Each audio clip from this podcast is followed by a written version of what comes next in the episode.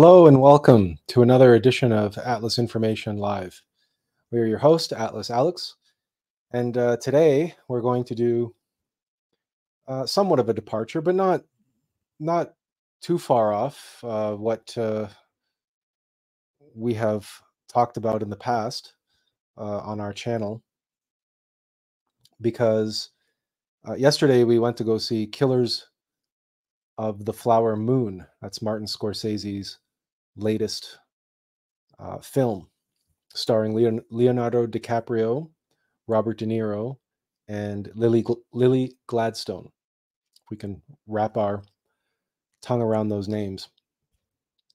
And uh, we've done live streams in the past about film because film is a uh, obviously a very popular form of entertainment, but it's also a modern contemporary vehicle for mythology, old and new. And today we're going to dedicate our talk to the notion of epic filmmaking, the origin of the epic, and whether or not epic filmmaking is dead as we know it because certainly our experience last night watching Killers of, a, of the Flower Moon, we ended up saying Killers of the Flower Moon or Killer of the Epic Film. And um, the implications of this are far reaching and cut very deep indeed when we uh, when we get into it. Um, but before we do get into the whole epic uh, and start unpacking the nature of what it means to be epic. What does that actually mean? And what constitutes epic art, whether it's an epic novel or an epic mythology, an epic play, or indeed an epic film? What makes something epic? So we will get into that. But um, before we do, we might as well start off with uh, uh, just greeting everybody and uh, well, thanking you for uh, joining us today, and uh, also to share with you the link if you feel like um, jumping in and sharing your thoughts. Um, perhaps you've also seen the film, or if you haven't, um, perhaps you'll like to uh, contribute to the discussion around classical epic films, the films that we all know to be epic. And we mentioned that a little bit in the uh, description to today's talk. But uh, let's begin and, and why it's important, why this matters. Why, why it matters that in 2023, there were no less than two attempts at telling epic stories uh, or two attempts at making epic films.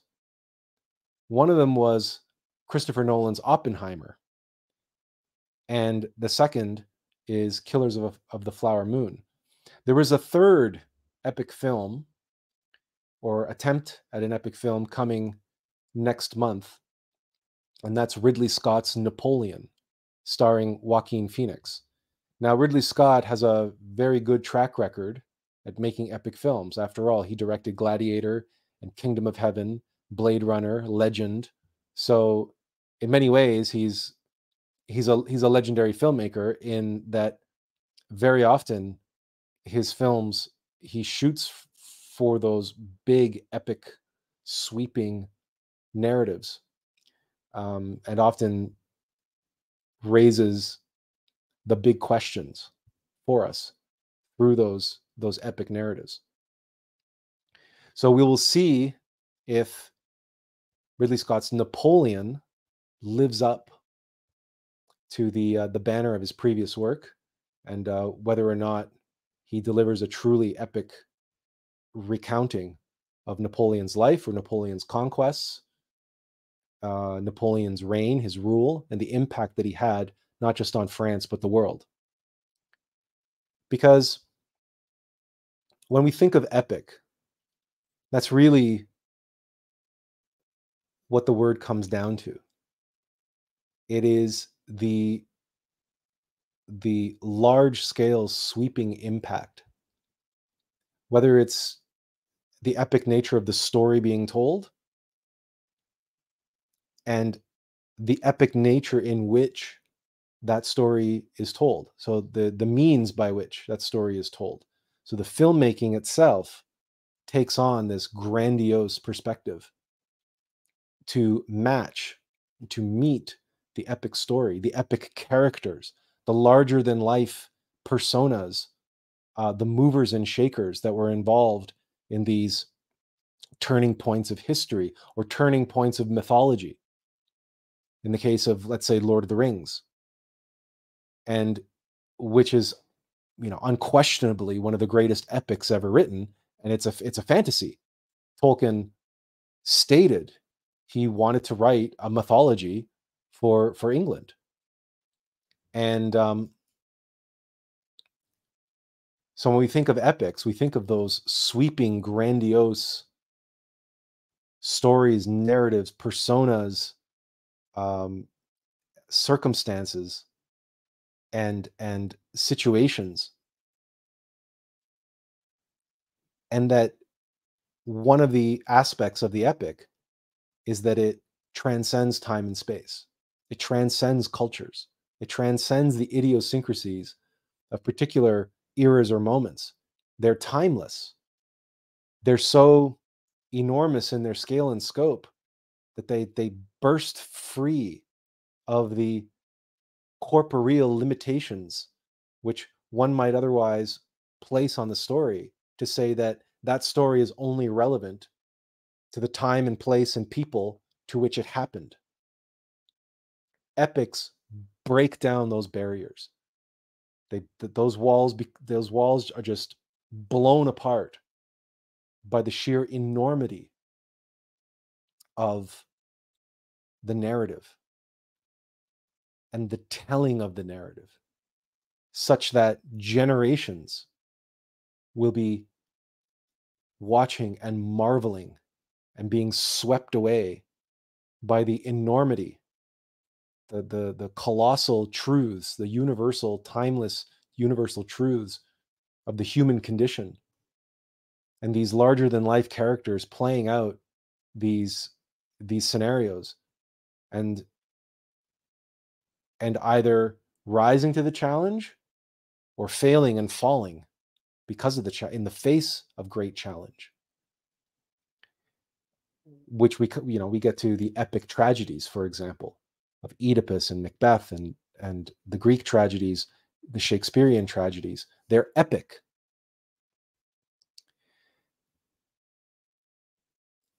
So why would we say that Killers of the Flower Moon uh, is not epic?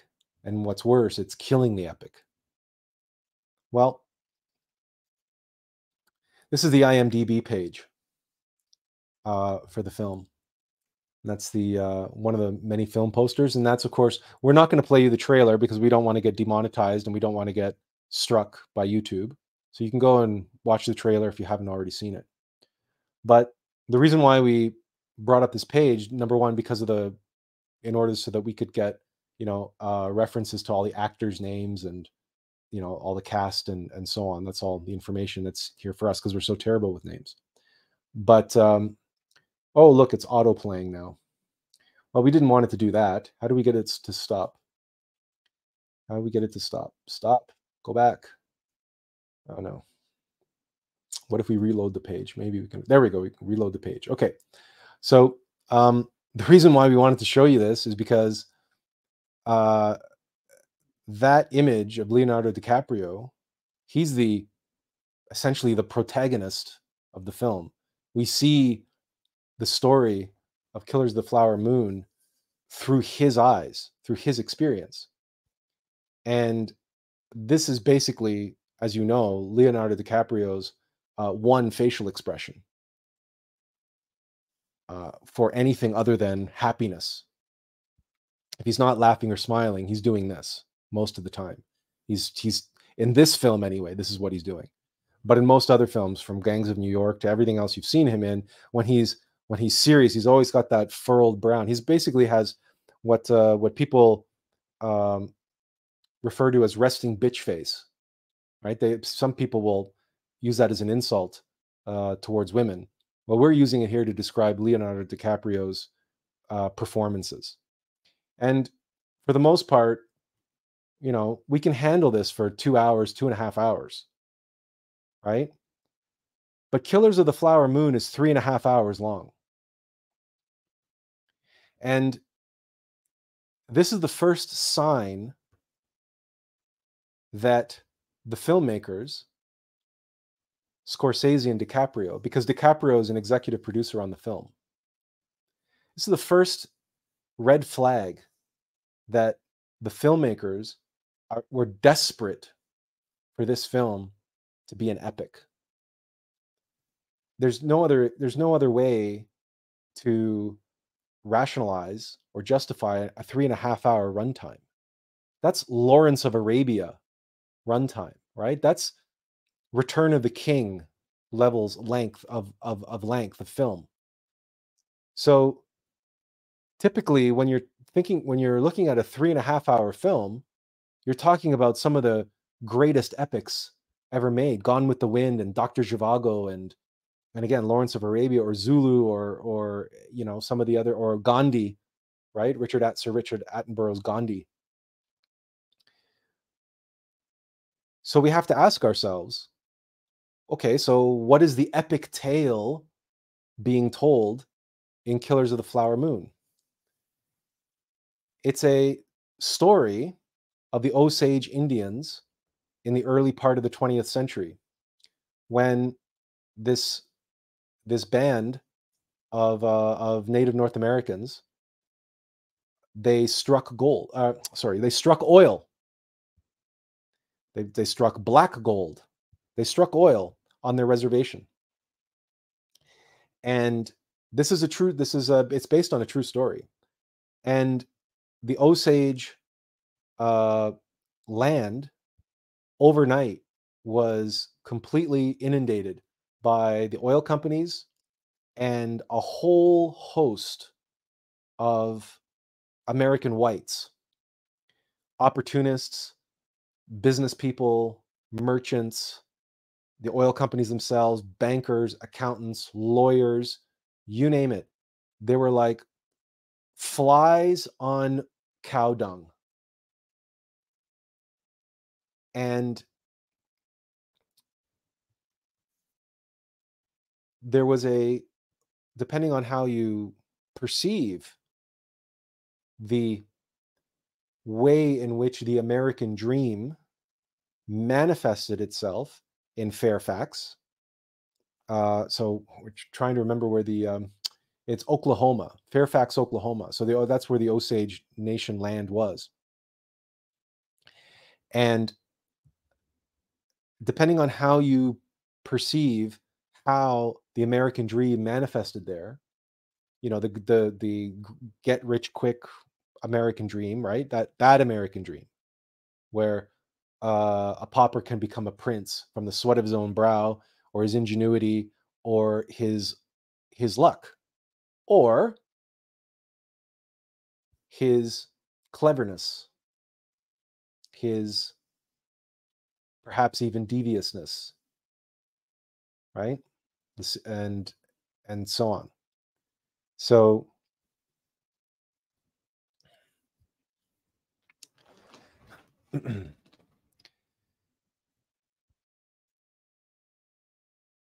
okay. So here's what we can say and what we can do. Okay? So that's it. That's all we can do. Okay. Okay.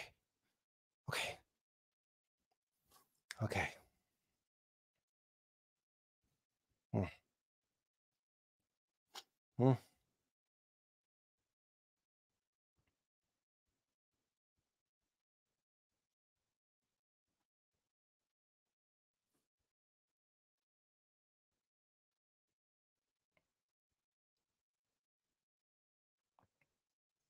お、お、お、お、お、お、お、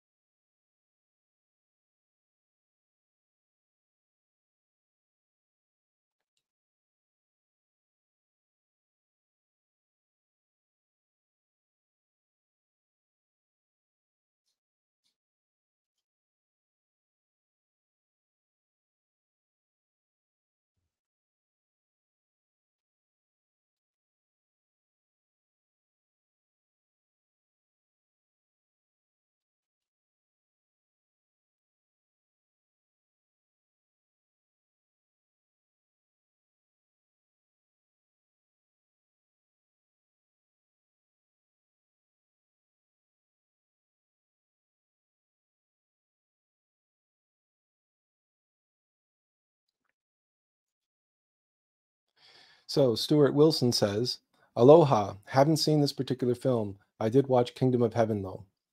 So again, uh, Ridley Scott is no stranger to the uh, uh, to the epic and doing an excellent job of the epic. But uh, you're not missing much in terms of uh, Killers of the Flower Moon because Killers of the Flower Moon is not epic. It's trying to be epic, but it's not epic. The Osage uh, County uh, story is is an interesting one, and it has it's multifaceted, and the details of it come down to some come down to the uh, the the the white man, the white opportunists' exploitation of the Osage and their newfound wealth. Because when the Osage Nation discovered oil under their land, uh, they overnight they became the wealthiest people per capita on Earth. The equivalent, if you want to um, think about it, the equivalent would be when the Saudis discovered oil under Saudi Arabia and all the tribes of the uh, Saudi Arabians. Overnight, they became the wealthiest people on earth per capita because the ocean of oil under their under their land. Well, much the same could be said for the Osage Nation there in Oklahoma.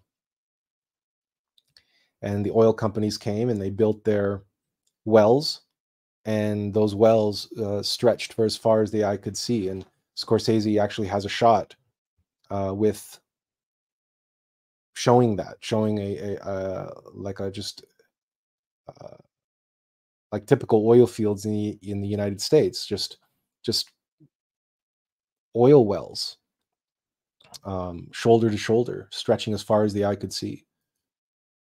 Right, trying to to create this epic shot. Um, um,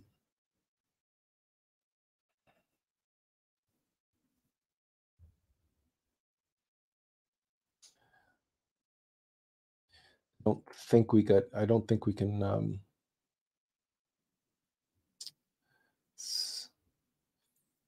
we don't see a uh,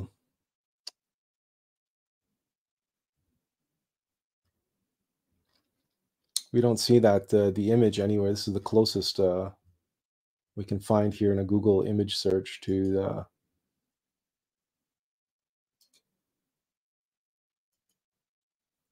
here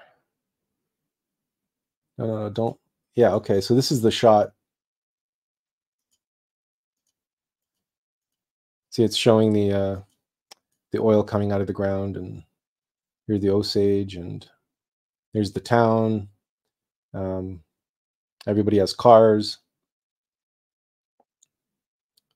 All the Osage are uh, dressing up, and uh, there they are in the Catholic Church. Um, This is just a U. This is a UK featurette. This uh, this little video. Again, we're not going to play the the sound to this video because we don't want to get flagged for by YouTube, um, and then get us get a strike. So here's that shot we were referring to. Here, Let's see if we can make that bigger. Okay, you can probably see that much better now. You see all the uh, the oil wells stretching as far as the eye can see. So they're trying to create this grandiose, epic scale to this uh, to this story.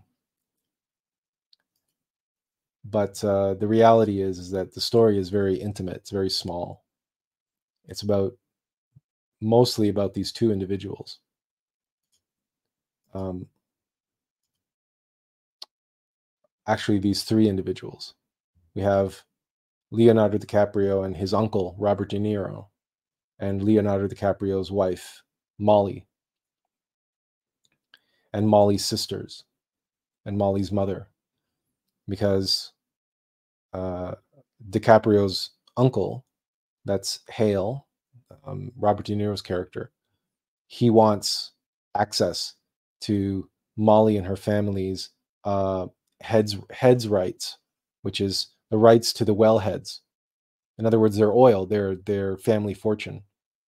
And in order to get it, he needs his nephew, Leonardo DiCaprio, to marry into the family.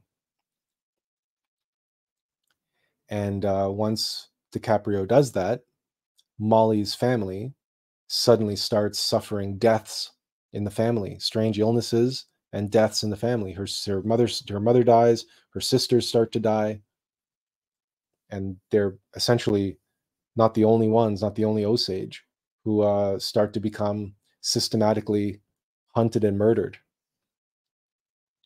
And of course, it's all for their oil, their their heads rights, all of their their their oil, their fortune that they're being killed off slowly. And um, because of this, the uh, Molly goes to um, Washington D.C. and begs the Attorney General for assistance. Well, the not the Attorney General, the Indians Affairs. Um, they don't have ministers in the states. They have, but they have representatives. So the the representative in charge of Native affairs, and um, and the the book that the film is based on is also called Killers of the Flower Moon. And here it says The Osage Murders and the Birth of the FBI by David Grann. Because this is in the time of J. Edgar Hoover and the establishment of the FBI, and the Osage murders were one of the first, if not first, real breakthrough case for the Federal Bureau of Investigations. And Scorsese's movie uh, addresses this to, on a kind of superficial level, near the end of the film, where a bunch of FBI agents descend upon the town of Fairfax, Oklahoma, and they begin their investigation and questioning and so on and so forth. But uh, Scorsese and DiCaprio choose not to focus on too much on that aspect of the story. Rather, they focus on the exploitation and the suffering of the Osage themselves. They that for them is the uh, the focus. There's a uh, a political slash cultural slash racial uh, focus agenda, if you will, to their film. That's the book cover, by the way. Um, and there's no avoiding it. It's not, the film is not browbeating the audience by any stretch of the imagination. It's not woke in the strictest sense, but the desperation on the part of DiCaprio and De Niro in their performances comes across as artists, actors who are desperate to try to do justice to the what they see as the epic failings of a young United States and the epic suffering of its First Nations people. And it seems to us, at least, that uh, DiCaprio, especially, seemed to be terrified of the woke community canceling him and canceling his movie as not paying homage, of not doing enough to shed light on the plight of the Native American. And that somehow this story and the telling of this story was to be an epic tale encapsulating and capturing the spirit of the great suffering and genocide of the and exploitation of the Native American peoples. And it seemed to us at least that Scorsese and De Niro and DiCaprio that they were desperate to raise Killers of the Flower Moon to the level of epic, the level of an epic film that does justice to the epic suffering and epic exploitation and genocide of the native peoples of North America by the colonizing whites.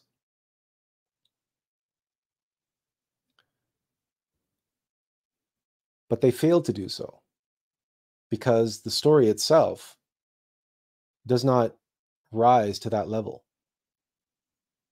The story itself is bogged down in the idiosyncrasies of the time and place in which the story uh, was took place. And what we were reminded of when we were watching the film was Steven Spielberg's Schindler's List. Now, Spielberg, once Spielberg became the blockbuster filmmaking king of Hollywood, he made Jaws, followed by Close Encounters of the Third Kind and uh, Raiders of the Lost Ark and E.T., all of which were phenomenal box office uh, smash hits. Spielberg, being of Jewish heritage himself, was approached by countless investors, producers, executive producers, studios, um, and and indeed uh, play uh, writers with treatments and scripts and novels and um, documentaries. Everyone was courting Steven Spielberg. Everybody wanted Steven Spielberg to make their Holocaust film. They said, finally, here's a nice Jewish kid who has real filmmaking talent and a penchant for making popular blockbuster films. Uh, let's you know let's let's recruit him to make a movie about the holocaust and spielberg famously uh, told them all that he wasn't interested he wasn't interested in their dark brooding um, you know horrific nightmarish uh, dramatic recounting of hell on earth. Spielberg famously said that he wanted to find the light in the darkness. He wanted to tell a story of human triumph, of love conquering all, even in the middle of, you know, what what uh, people consider to be one of the worst genocides in history, and one of the most evil uh, times in history. Um, an event of truly epic pr- proportions and truly epic uh, in its scale and scope of darkness, of evil. And Spielberg said, I don't want to wallow in all of that because he knew intuitively as an artist and as a filmmaker that all epics must raise us up into the light the triumph of the whole of the human spirit the hero overcoming the great odds the immovable objects, the unbeatable foes, via integrity, via virtue, via courage, and via tremendous sacrifice. All of these attributes of the triumphant hero, as the hero rises up on wings of the human spirit, what the Christians call the Holy Spirit. And we, as the audience, in true epics, are swept up in that story, are swept up in that process. And we are taken on that revolution of the Alm of life, on that hero's journey of the protagonist. And we descend into hell with the protagonist and we experience a catharsis together with the protagonist as he faces the great evil, all representative of the darkness within himself he needs to overcome and that we need to overcome.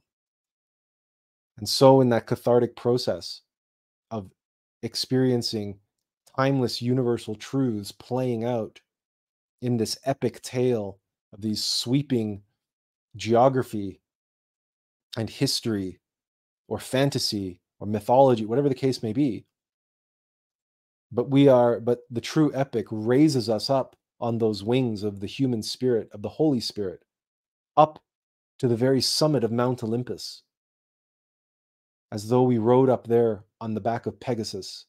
And from that perspective, that perspective of Olympus, we have this, this new outlook, this capacity to see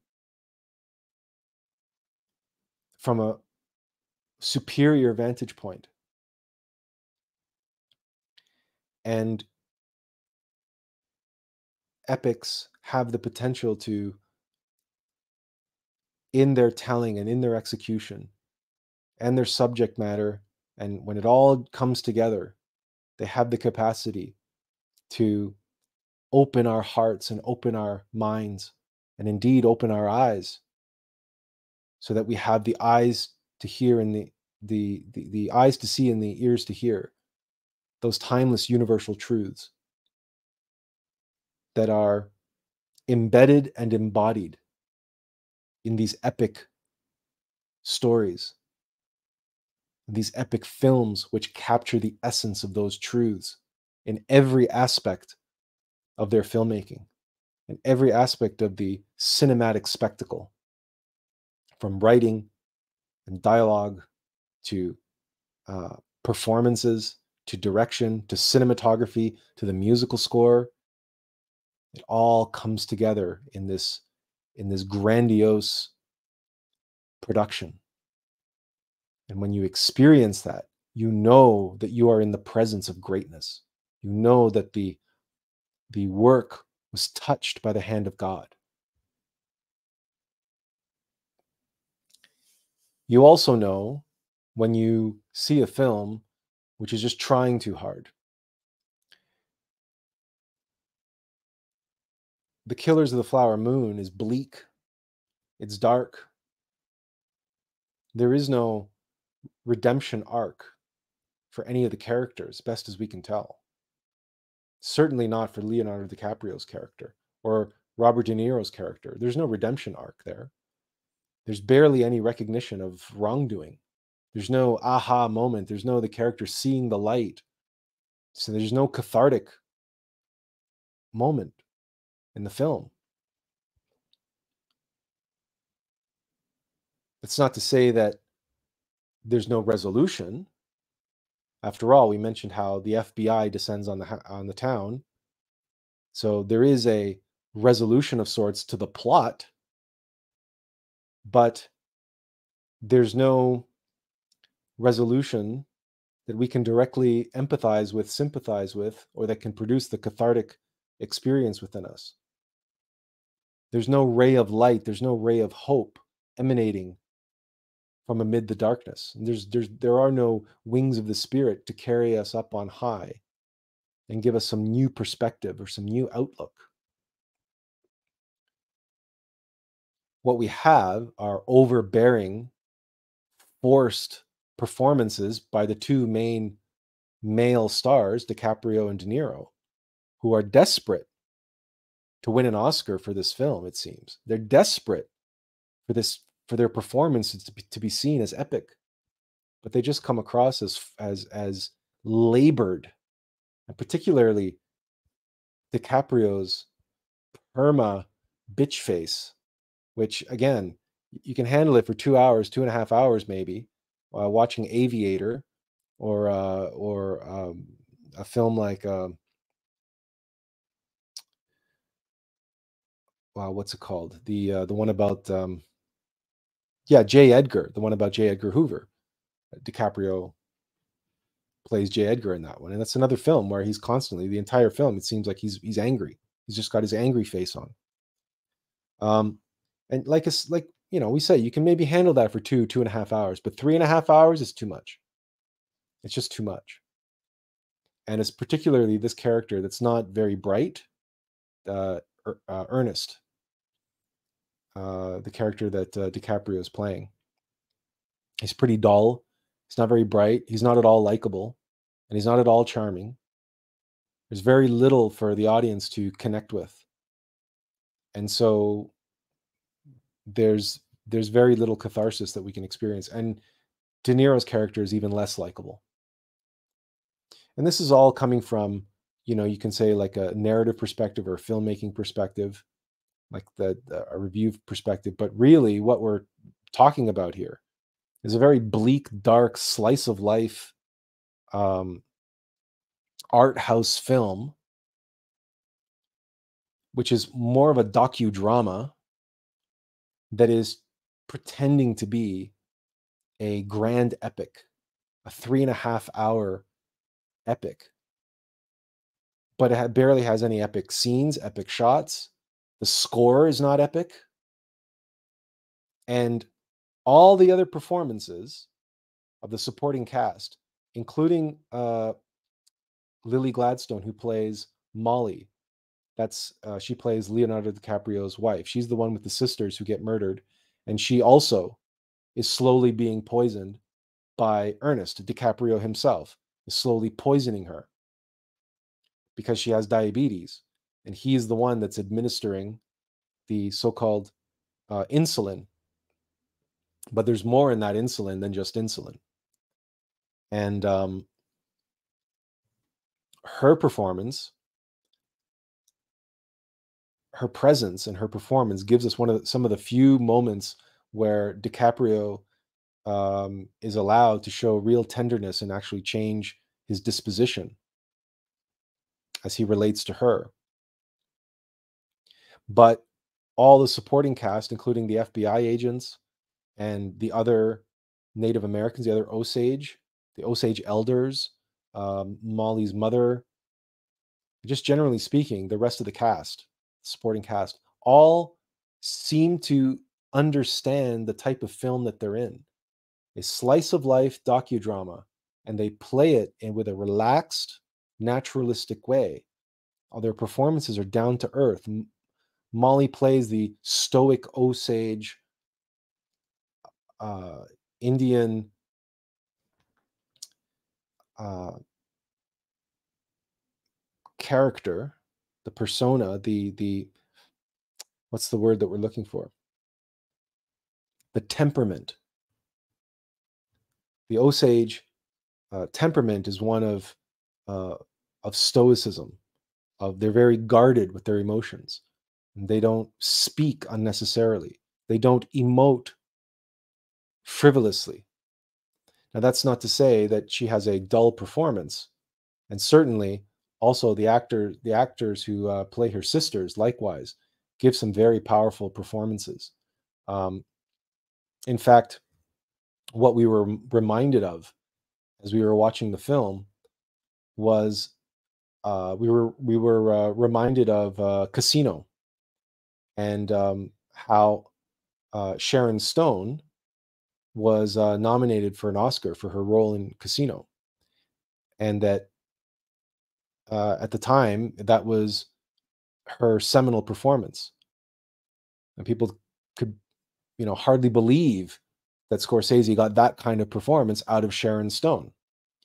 The her best known role up until that point had been Basic Instinct, a uh, an erotic thriller with Michael Douglas. But here in Lily Gladstone and the other actors who play her sisters, it's like including especially her sister Anna, who's an alcoholic and a party animal.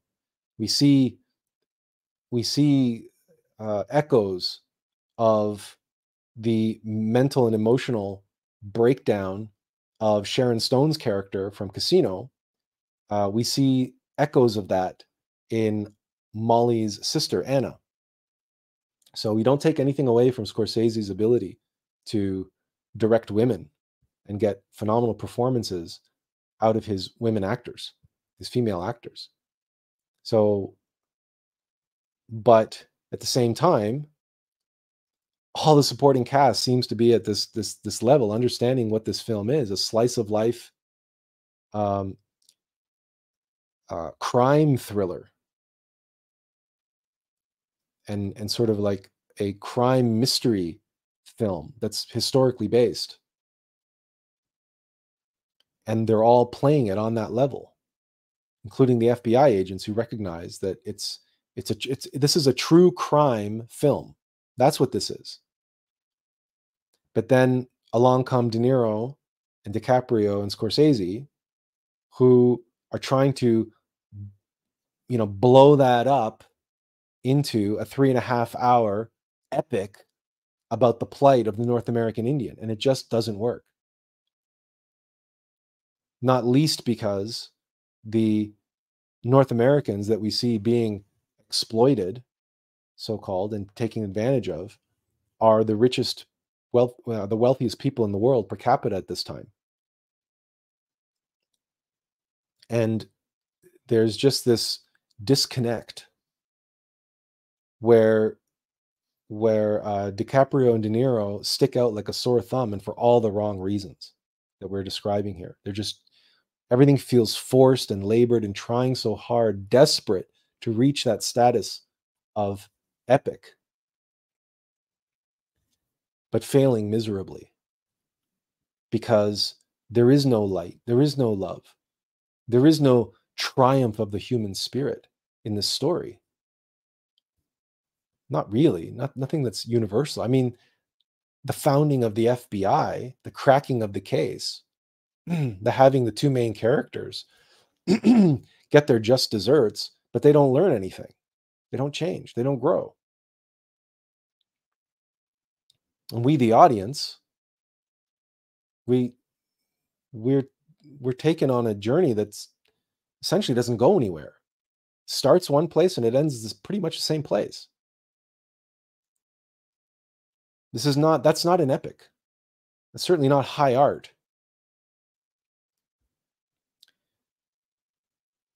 And why should this matter? Why does it matter? And why are we bringing it up? Because there was another film this year, which very much fell into the same trap. That other film was Oppenheimer. Imagine someone taking on what was one of the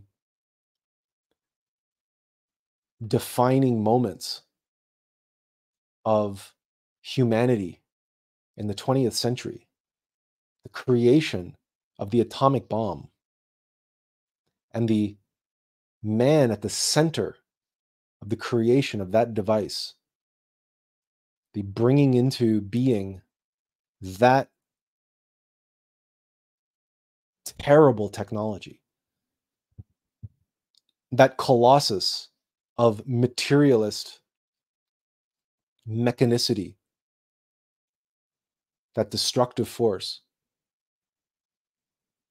And what is the story that Christopher Nolan tells? In case you haven't seen it, it's a story of political intrigue. It's a story of a man who's being uh, subjected to a political witch hunt because of his affiliations with the Communist Party. This is what the film is about. It's not about the creation of the atomic bomb, and it's certainly not about the implications, philosophical, geopolitical, economic, and ethical, the metaphysical repercussions, the human cost of his creation. It's none of that. It's it's all of that's just barely given any lip service. No, I mean, the focus is the guy who cre- who brought this terrible power into the world, who birthed this this colossus of of of destruction, and and the filmmakers decided that the, the story that needed to be told there is how he was persecuted for being a communist. This is not an epic struggle. This is not an epic tale. This is the reduction of an epic moment of history with, with repercussions which span generations. And there were human stories in there that relate to us, each and every one of us, as we decide what it is that we do with our life. What will our legacy be? What, are, what is it that we are giving to the world through our intellect, through our powers, through our creative abilities? How are we applying our, our creative selves, our true selves, and the powers of our true selves?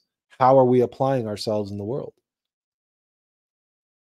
None of that is barely addressed it all focuses on whether or not we have communists as friends and how we can be persecuted for that, essentially canceled for it, or the old the uh, that version of it, uh, the uh, the 50s 60s version of being canceled, we suppose. Uh, Robert Downey Jr. plays a, uh, a senator who goes after Oppenheimer in um, in um, uh, Senate hearings right? Con- or, or, congressional hearings. But it's all this backroom polit- political dealings and so on and so forth. Then you, if you find that interesting, yeah, it's very interesting. It's backroom politics in the United States and the fallout of the creation of, of this type of uh, military power. But it's not an epic. It's it's it's reducing something that's timeless and universal and truly epic, like near mythological level of of history. And it's and it's reducing it to the political, you know, the uh, political melodrama, right? The soap opera of US politics.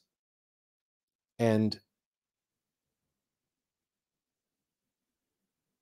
and the um, suspicion of communists and so on and so forth that was that was uh, so prevalent at the time. And the the emphasis here is at the time. So can we learn certain things about yeah well sure there are certain things that happen in the film that you might say are applicable now as well. But what does the what does the film teach us about human nature what does the film how does the film raise up through the the triumph of the human spirit? Where is that in the film? What the, actual dropping of the bomb?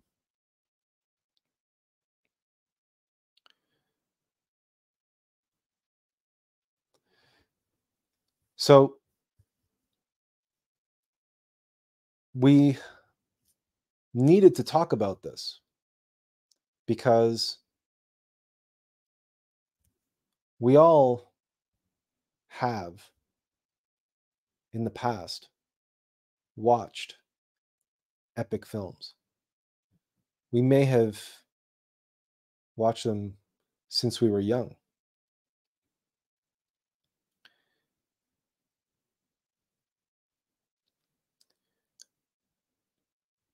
Whether it's Gone with the Wind, uh, The Ten Commandments,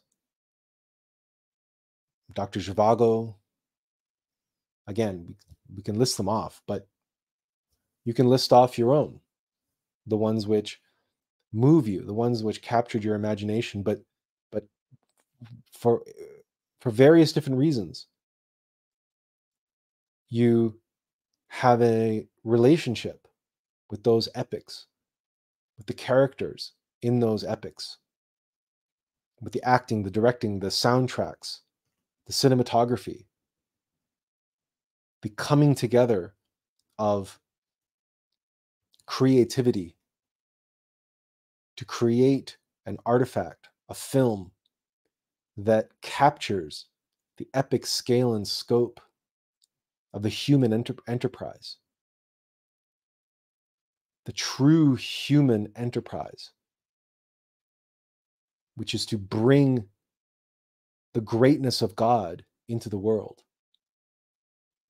to be a mover and shaker of monumental turning points of human history.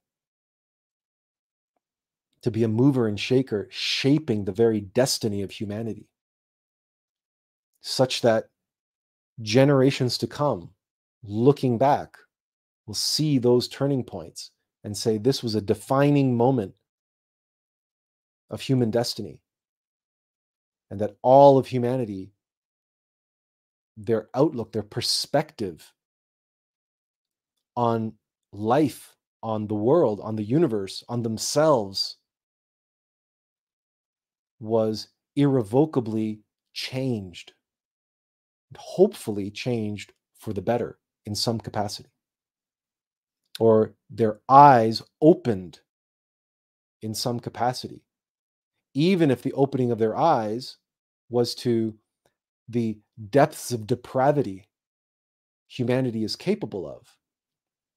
The true epic shows the hero, the triumphant human spirit overcoming the depths of that depravity and accomplishing and succeeding in some capacity in spite of the depths of human depravity this of course again was was what schindler's list was all about what's what attracted spielberg to the to the novel schindler's ark and that story of oscar schindler and the schindler jews who survived.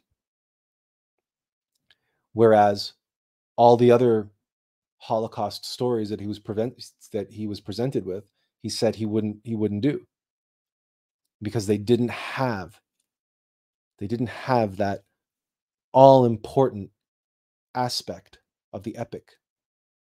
That moment where of of Sam and Frodo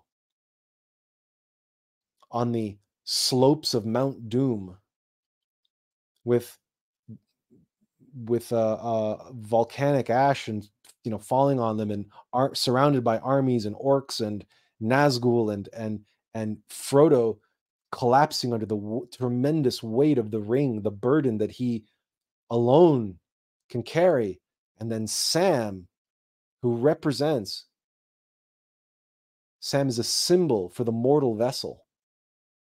Frodo is the innermost being the divine soul who carries the weight of the karma. And Sam says to Frodo, Mr. Frodo, I can't carry it for you, but I can carry you. And he lifts Frodo up on his shoulders. And there's that, and the and the music swells into a crescendo. And when you see reaction videos on YouTube of people who have never seen this scene before, and you might recall, you might relate to this when you saw that scene for the first time. Did you not well up with tears, if not burst out with tears of joy? Were you not moved to your very heart and soul, to your very being of the triumph of the human spirit, of the hero in the face of incredible odds faced with an uphill uh, uh, climb up the side of a volcano into the very heart of an erupting volcano. The tremendous friendship and loyalty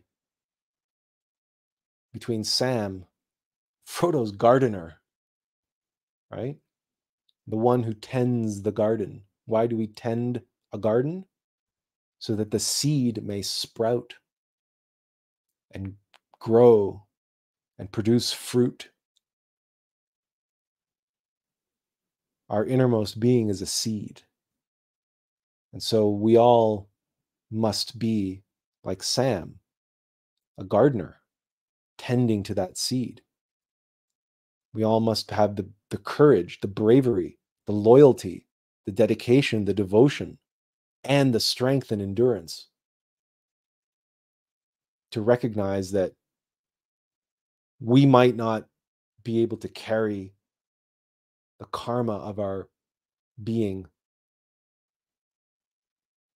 but we can serve our being. We can carry our being. We can carry the weight that is our responsibility to carry and that we have within us to carry. We have that strength. This is the time, this is the kind of universal truths that epics present to us. We can turn to Kingdom of Heaven, where Balian is presented with his knight's oath.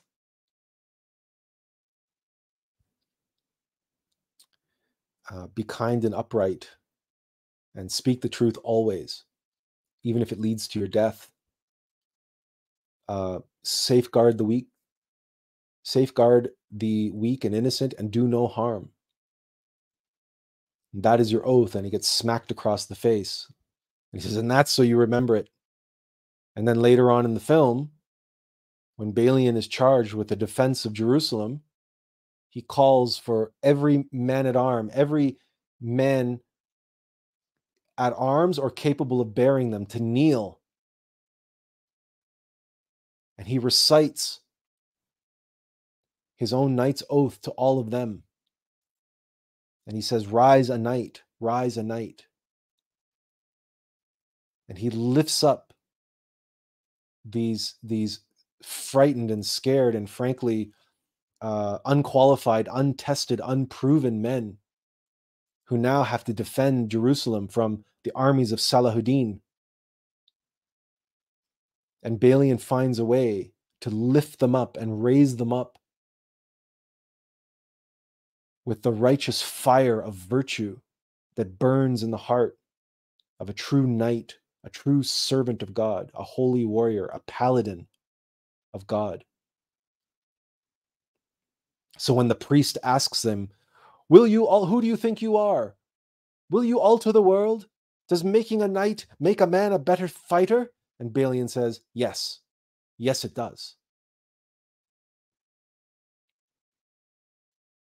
These are the moments, the themes that that epic tales are woven around. This this is the these moments are the heart and soul of epic filmmaking. Moments such as when Luke Skywalker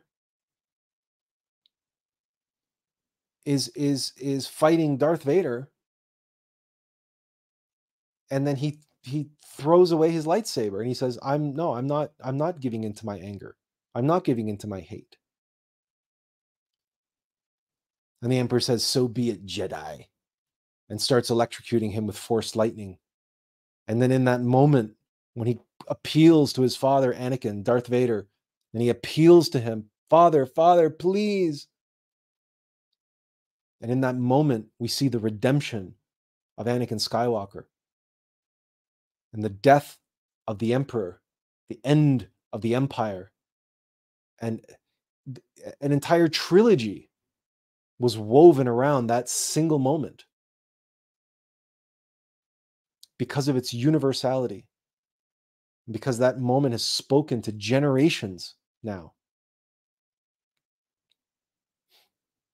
about the, a story in a galaxy far, far away, a science fantasy. It's not Star Wars is not science fiction. It's high mythology. It's science fantasy, but it's epic. It's a sweeping tale.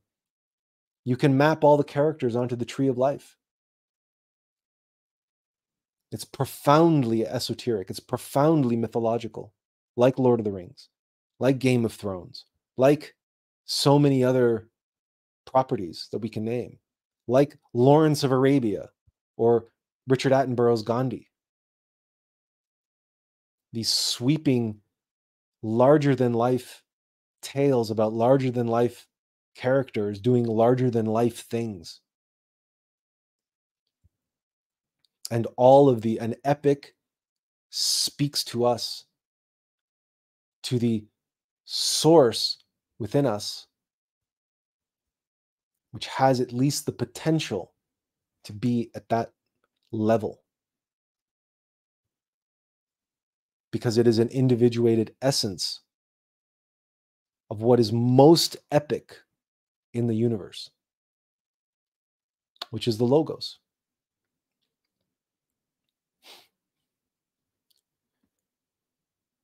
When someone tries to take a story and characters that do not uh, exhibit any qualities of that epic power, of that epic light and love, that epic source of true goodness. When someone takes a story of characters who are uh, uh, base and and dull and and one dimensional and and just driven by greed or fear desire for power and money and and uh, racist superiority. And that's all we see. But they make a three and a half hour telling of that. This is what plato would have called a vulgarity and that's how you feel coming out of the theater. That you were just subjected to this almost like unnecessary psychological torture. Why? There's, there's no redemption arc. There's no light. There's no love. There's no spirit. There's no raising up. There's no light in the darkness. It's precisely the thing that kept Spielberg away from the, the Holocaust movies until he found Schindler's List.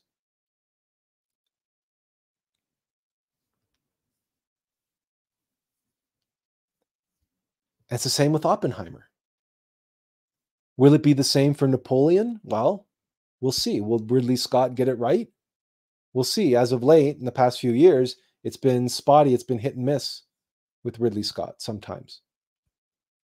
So we'll see. But he's an aging, he's an aging filmmaker. He's quite old now. I believe he's in his he's definitely in his 70s. He might even be in his 80s, but you know, we'll see. And this is what we wanted to, to predominantly talk about today because obviously this is very near and dear to our heart. We went to theater school after all. We, studied acting and and theater and um, and we were very passionate uh, about at one time in our life becoming a filmmaker. And we are very passionate about the films which move us, the epic tales particularly, which speak of these great men and great women who accomplished great things. And uh, and again moved the needle for all of humanity for all time. These are the films that spoke to us on that deepest level of our innermost being. And more than that the being of being the being of beings the the, the logos the cosmic christ Alux. So when you watch the greatest story ever told about the life of Jesus, that's that's what you are given. That's what you are presented with. And you are connecting through the characters and the and the the the, the stories being presented and the presentation of the scale and scope, the 70 millimeters and the tremendous soundtrack, etc., and all all the rest of it, the symphonic music and everything else, right? You you you you are given an, a a moving picture which does justice to the spirit and essence behind the characters and behind the story on which that film is based. And that is when an expression of art becomes high art, where through your interaction with it, you can touch the divine. The divine spark inside of you, your essence, you, that, that spark, the seed, the monad, is kindled, is awoken, speaks from within your heart and says, Yes, yes, this is it. There's something here. And you're moved to tears, tears of joy, tears of beauty, tears of wonder. You can feel your heart expanding. Why? Because what you are watching is epic. It's, it's, it, it's, it bursts through the limits of corporeal reality. It breaks down the walls of, of, of, of intellectual uh, uh, uh, limitation and small minded thinking. And similarly, it bursts through the walls of armor that we have built around our heart. And our heart swells and we can feel the spirit moving inside of us as we as we live vicariously through through Lawrence or you know through Gandhi or through Luke Skywalker or through Maximus in Gladiator. We are uplifted, or through Frodo and Sam. And we are touched by the very hand of God that's reaching out through that artifact, through that motion picture, that epic, which has the ability to be as a portal large enough, wide enough, grandiose enough for that hand of God to come out and touch us in our very soul. It's appropriate. It is appropriately scaled to the level of the source material and the spirit of the source itself that is trying to come into the world and come into our hearts. That to us is what the epic is. And it can't be under it can't be overstated. But this is not this is not um, um, what would you call uh, overindulgent hyperbole. You just have to remember and put yourself back into the shoes when you were younger and you saw Close Encounters for the first time, or 2001 A Space Odyssey, or any of the other epics that you watch on a regular basis, even to this day, because it's an annual ritual for you, or biannual, or every few years you just have to watch the Ten Commandments, or you know, Gone with the Wind, or who knows what. But certainly, we can tell you we're not going to be watching Killers of the Flower Moon again. There's, there's, if we're interested in knowing more about the story, we'll watch the documentary and we'll see all the facets of the story that were left on the cutting room floor, despite the three and a half hour runtime. If we're interested, if we're curious, to know more about that story. But there's no there's no spark of human triumph in this three and a half hour film to warrant us watching it again. Which is a shame. Because even Scorsese's films like Goodfellas and Casino and Gangs of New York, you can argue or you can that that those films are crime films and you can argue that there's no spark of human um, triumph in any of those films. But there is the spark of universal truth and there is the tragedy of the fallen character and the redemption arc of one kind or another. And the realization of one kind of another.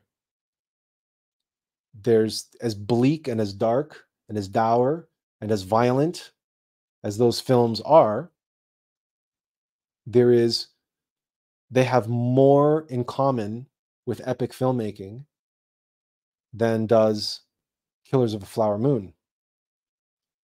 Because the epic journey that those characters go on is profound. Even if it's tragic, it is profound, it is meaningful, and all of them, even if it's just for a moment, a split second, they all experience a kind of see the light moment. And they're tragic stories. They're tragic tales. And and yet there's an operatic quality about them. And Scorsese has this ability as a filmmaker. Killers of a Flower Moon does not have that operatic quality to it. It falls so short of the mark of being a true epic, but it's trying so hard to be in all the wrong ways. It's labored and it's forced. It's stars. One of them is the executive producer. They're trying so hard, and that runtime is so long. And it just the the the material it just doesn't warrant it. It's a mismatch. It's the wrong story. And of all the stories from the native experience to tell in an attempt to capture the epic struggle of the Native American, uh, this was not this was not the, the story to try to do that. So you might ask, well, okay, tell us a story that is, and we will. Last of the Mohicans.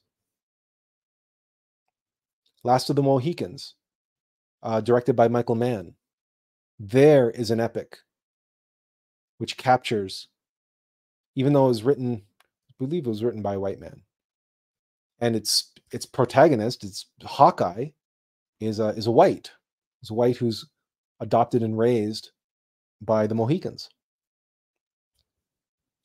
He himself is not the last of the Mohicans; it's his adopted father who is that. But regardless, that is an epic novel that was adapted into an epic film, and it captures the heart and soul of the struggle that was taking place at that time um, between the the uh, the British and the French,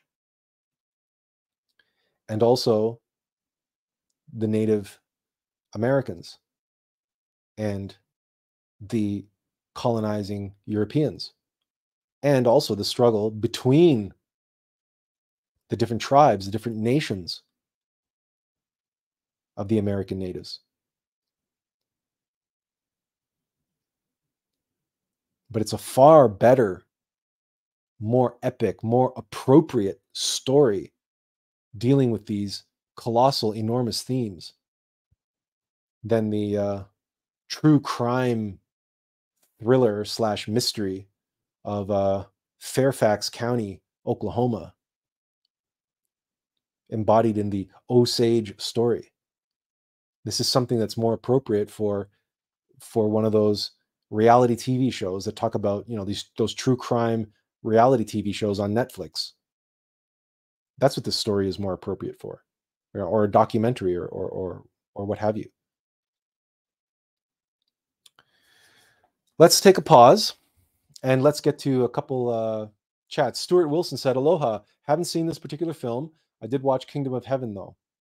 And um, we could talk at length about Kingdom of Heaven because it's, for us, it's, even though we, we believe Gladiator is an incredible film and a very esoteric film at that. Um, we're always we're always on the fence, which which we feel is uh, Ridley Scott's masterpiece, whether it's Gladiator or Kingdom of Heaven. And we always end up leaning a little bit more to Kingdom of Heaven um, because there's so much in every uh, every uh, every time we, we rewatch it. But it's not everyone's cup of tea. You really have to watch the director's cut, and most people have only seen the cinematic cut of Kingdom of Heaven. So if you and um, as best as we can tell, the streaming services and whatnot, uh, it's not the director's cut that they show. They show the cinematic cut. So we have the director's cut on DVD.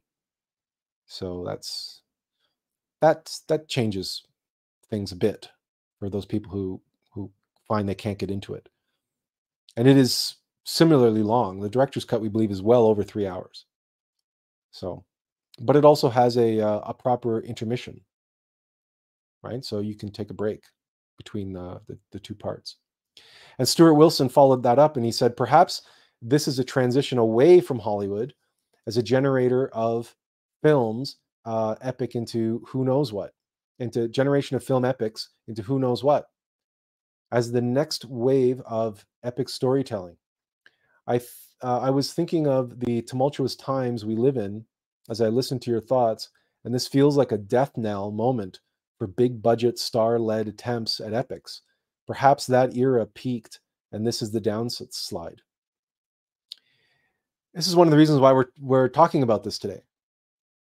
Is because is this another sign? Is this another facet of the great awakening of humanity that we have written an entire book about, which was hopefully, touch wood, will be coming soon and you will all be able to read it. and, um, but definitely when you compound the woke garbage that has been uh, being um, uh, you know slurped into the uh, into the the trough and fed to the world when you look at all that woke propaganda and then you realize that these epics have or attempted epics are focusing on all the wrong things. They're focusing on politics and identity politics. Even though you'd be hard pressed to call Christopher Nolan's Oppenheimer woke, and you'd be hard pressed to f- call Killers of the Flower Moon woke, nonetheless, both films were, were made in such a way as to not trigger the ire of woke Hollywood. And Killers of the Flower Moon, particularly, was made in such a way and was acted in a, such a way by De Niro and DiCaprio. We, we, we, we're going to stop short of saying they were overacting. They weren't overacting, they were just acting with an intensity and a desperation which didn't match the rest of the cast, didn't match the backdrop, didn't match the rest of the film, didn't match the story. And the result is they stick out like a sore thumb and it's and it's awful. And because Lily Gladstone's performance was was wonderfully subdued for the most part, except when she was wailing in agony because of the death of her mother, the death of her sisters, which was appropriate because the stoicism of the Osage allows them to keep this this very again stoic uh uh they're they don't show their emotions easily or often but when crisis hits and when it's called for, then all of that pent up, you know, self control and discipline, when finally those barriers drop, you get this overwhelming flood of emotion coming out. And it's appropriate to the depiction of the cultural idiosyncrasies of the Osage people.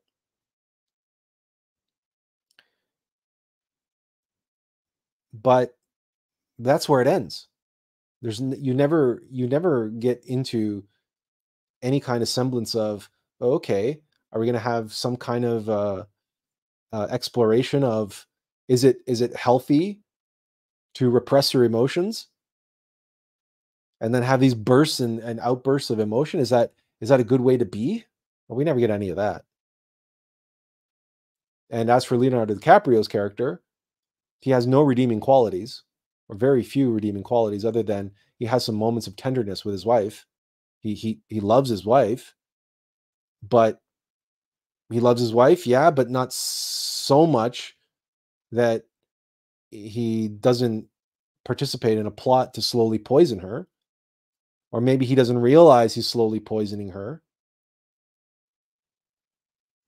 because because he's given a a bullshit story about what he's giving her.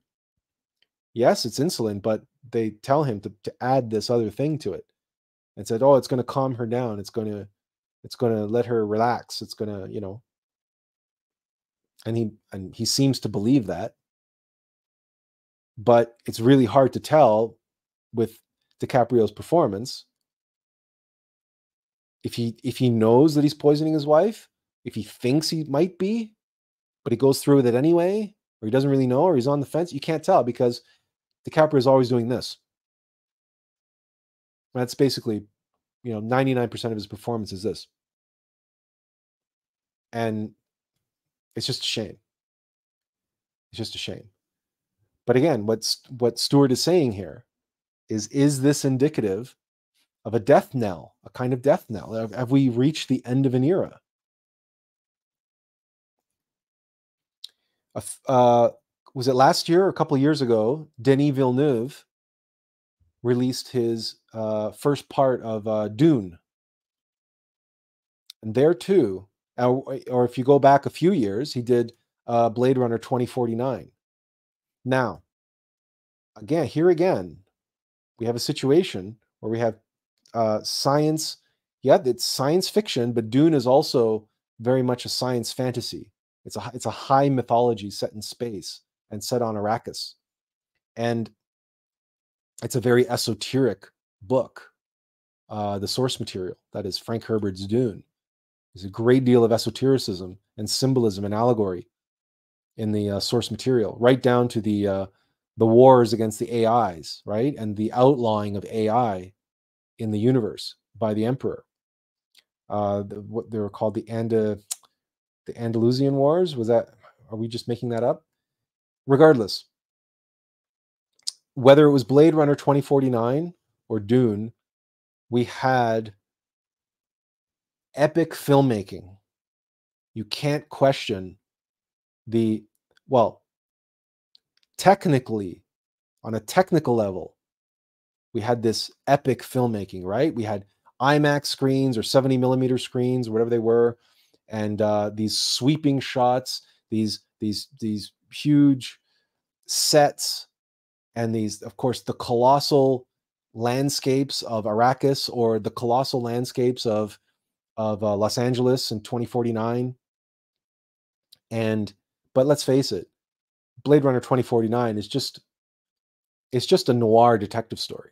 No noir detective story has ever been epic, nor will it ever be one, except the closest one to really being epic was Blade Runner. But still, it's a very contained and a very intimate story, despite the fact it has grandiose implications. But what Blade Runner 2049 and Dune lack, uh, what they suffer from is Denis Villeneuve's very intellectual, very cold filmmaking style. They don't have any heart. They don't have a soul. They lack the spark. They lack the spirit that we've been mentioning is essential for the epic. That's what really makes an epic. And, you know, Dune left us feeling cold. We haven't watched it since. We have no interest in watching it. We, we have we're not excited for the sequel. Or sorry, the sequel, the part two, the the the the rest of the story. We're not because there's it was big, it was loud, it was you know the uh, um, Hans Zimmer's score, which under normal circumstances, Hans Zimmer is one of our favorite uh, film composers, but he didn't do a soundtrack for Dune in so much as he did just industrial noise. And um, and yeah, and Blade Runner 2049 likewise just left us cold. It didn't have the heart that the original Blade Runner had. And what was the heart and soul of the first Blade Runner? Absolutely, it's Roy Batty's monologue at the end. When Harrison Ford, when Deckard is hanging off the steel girder off the side of the building and he slips. And Roy Batty, the the the replicant that Deckard was hunting, but now in the last scenes of the film was hunting Deckard. And he grabs Deckard and he lifts him up and he and he, he saves his life. And Deckard's sitting there and the rain's coming down and, and Deckard's like exhausted and he's beaten and everything else, but but he's no longer in danger. Roy Batty, the replicant, just saved his life. And then Roy Batty kneels down next to him and says, I've seen things that you people wouldn't believe. And he has this beautiful monologue about how all of those memories will be lost like tears in rain. Right? He says, time to die. And as he does so, that's the incept date or the expiry date on the replicant. Roy Batty dies, and as he does so, his hand loosens up. The grip, he has something in his hand, and he the grip fails, and up flies the white dove that he had been holding in his hand. And it's that symbol of the ascension of the Holy Spirit, of the the the that this replicant, this being, this creature, because it's not exactly explained in Blade Runner. What exactly is the nature of these replicants? Are they robots or they're but they're not robots, they're they're genetic creations. They're they're like kind of a clone. And we know that because of um, when uh, Deckard is looking for clues. and he goes to see Chew, and Chew makes eyes. Right? He, that's the scene where he goes in and everything's refrigerated. Um, oh, it's not uh, Deckard who goes there. It's um, it's Roy Batty and um, and one of the other replicants. They go to visit Chew because they want to get access to uh, uh, Tyrell, Dr. Tyrell at Tyrell Corporation. And so they go to visit Chew because he makes eyes. He says, Ah, you Nexus 6. Ah, I made your eyes. I made your eyes. And uh, Roy Batty says to him, Chew, if only you could have seen, if only you knew what I have seen with your eyes. Right? So there's this whole theme running through the entire film that these these replicants have come back to Earth. They're trying to get in to see Tyrell, um, Tyrell, who designed them, who built them, or made them, is the correct, more correct term, because they want more life. They they they want to be free of the incept date or their expiry date in which they die, because if they have a five year lifespan, all this is explained in the film. So you have these this these replicants, these these biological clones, essentially, are manufactured again, not androids, not robots, not AI exactly, but they're they're biological, but they're not exactly human. But they have these human longings and these human characteristics and these human sensibilities. They love and they fear and they long for at the very least what most intellectual animals long for which is a long life. So there's in the in the telling of that tale you have that universality coming into play and you have and there's a there's a likability there's a there's a there's a charisma and there's a accessibility of these antagonists. Whereas Deckard, if anything, Deckard is the most unlikable character in the in uh, Blade Runner. But regardless, um, so all of that is in the original film.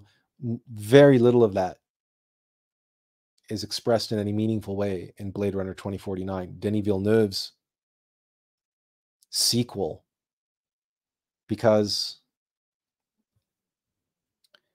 it's uh he as a filmmaker is all sizzle, very little steak.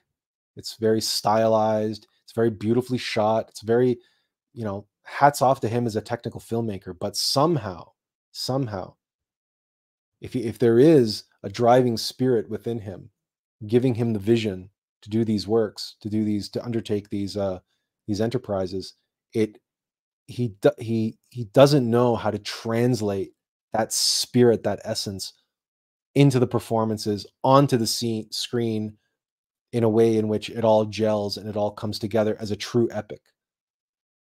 It's an epic want to be wannabe.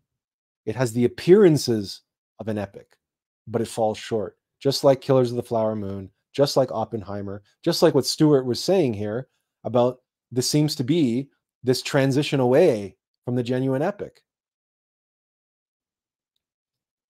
Everything seems to be done for the wrong reasons.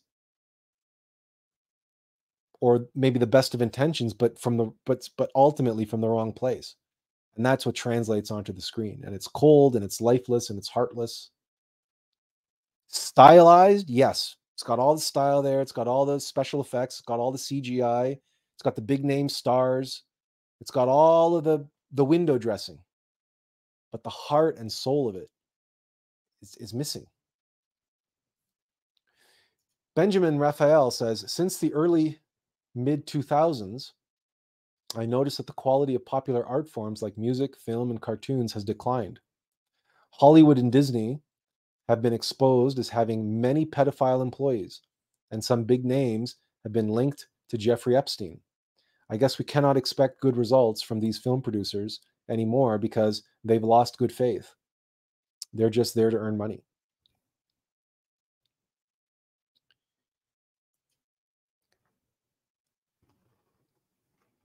The uh, connection to uh, an interest in younger people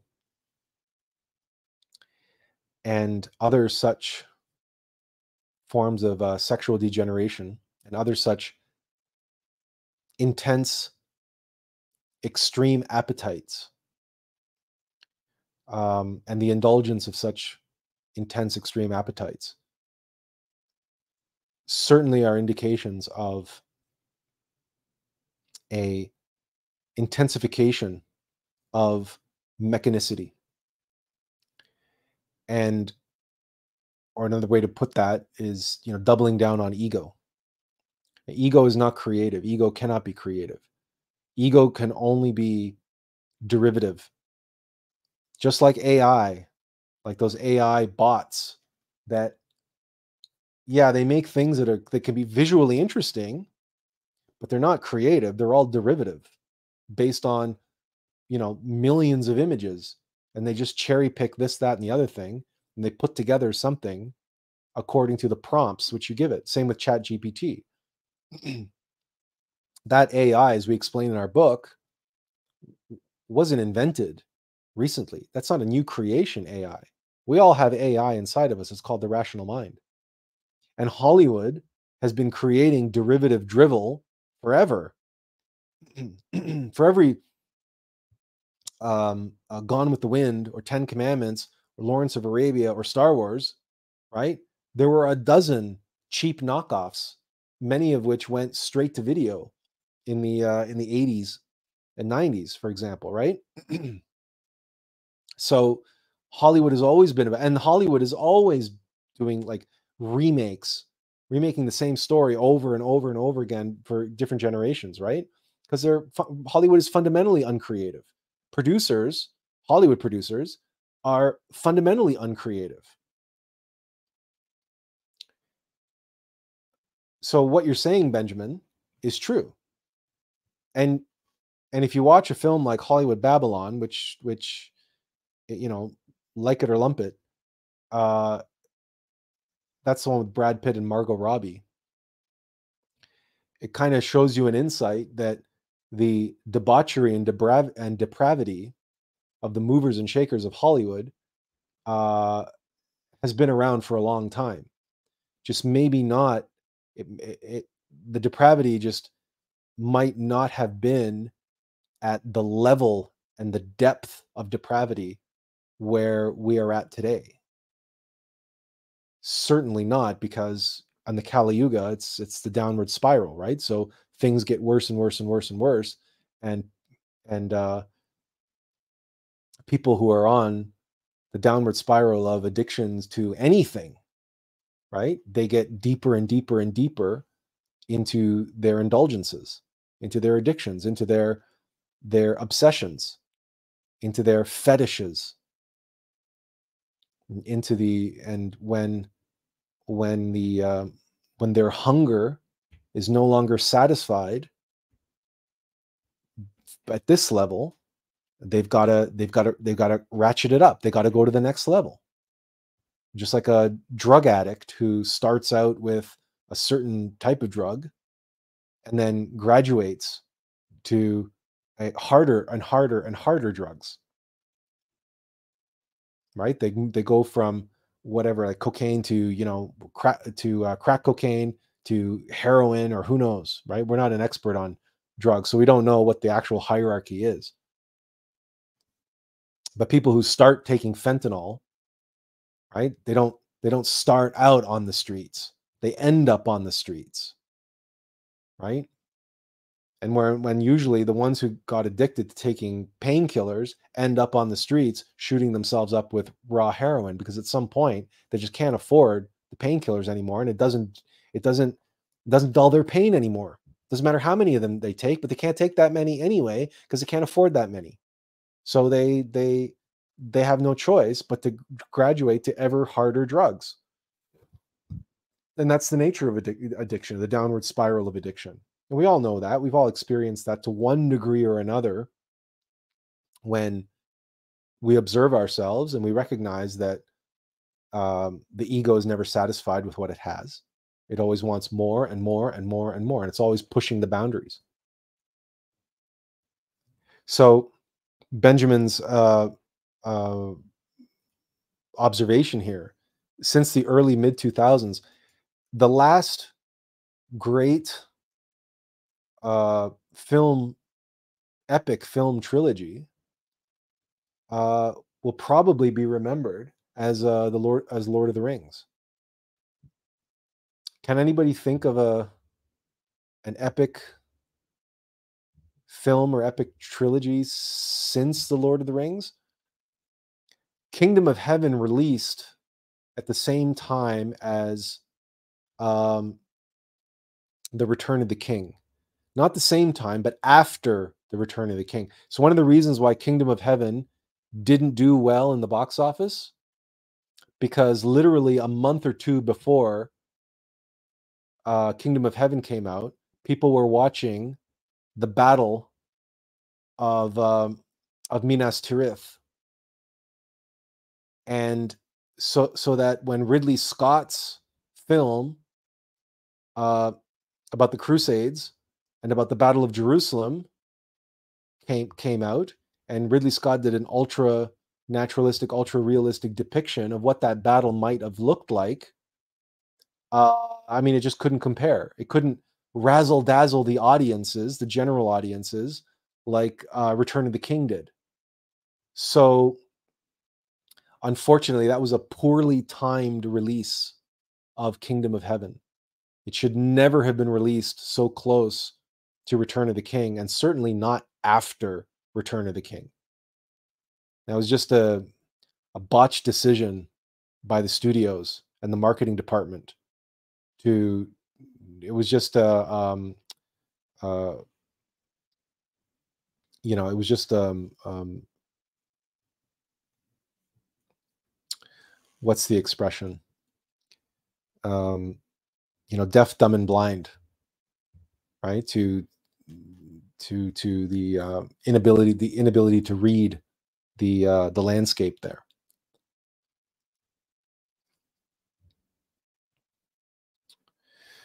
So, on that note, uh, the question of have we seen the end of the epic? I mean, the Matrix trilogy is an epic, but many people dislike the second and third films. And most people misunderstand uh, the allegory, the symbolism of the Matrix and what the Matrix itself is. Uh, the conspiracy theory theorists love the Matrix because they interpret the Matrix as the uh, global elite and the uh, the new world order and the mainstream media and all of the other uh, facets by which the conspiracy theorists believe humanity is enslaved. Well, that's why we've written an entire chapter on uh, the red pill of conspiracy and how that is one of the pillars of the great awakening of humanity. And we've discussed that before. So, The Matrix is an epic science fiction trilogy, which, um, which is really talking about the the actual matrix by which humanity is enslaved, and that's the mind. That's the our own ego mind and ego heart and and physical body.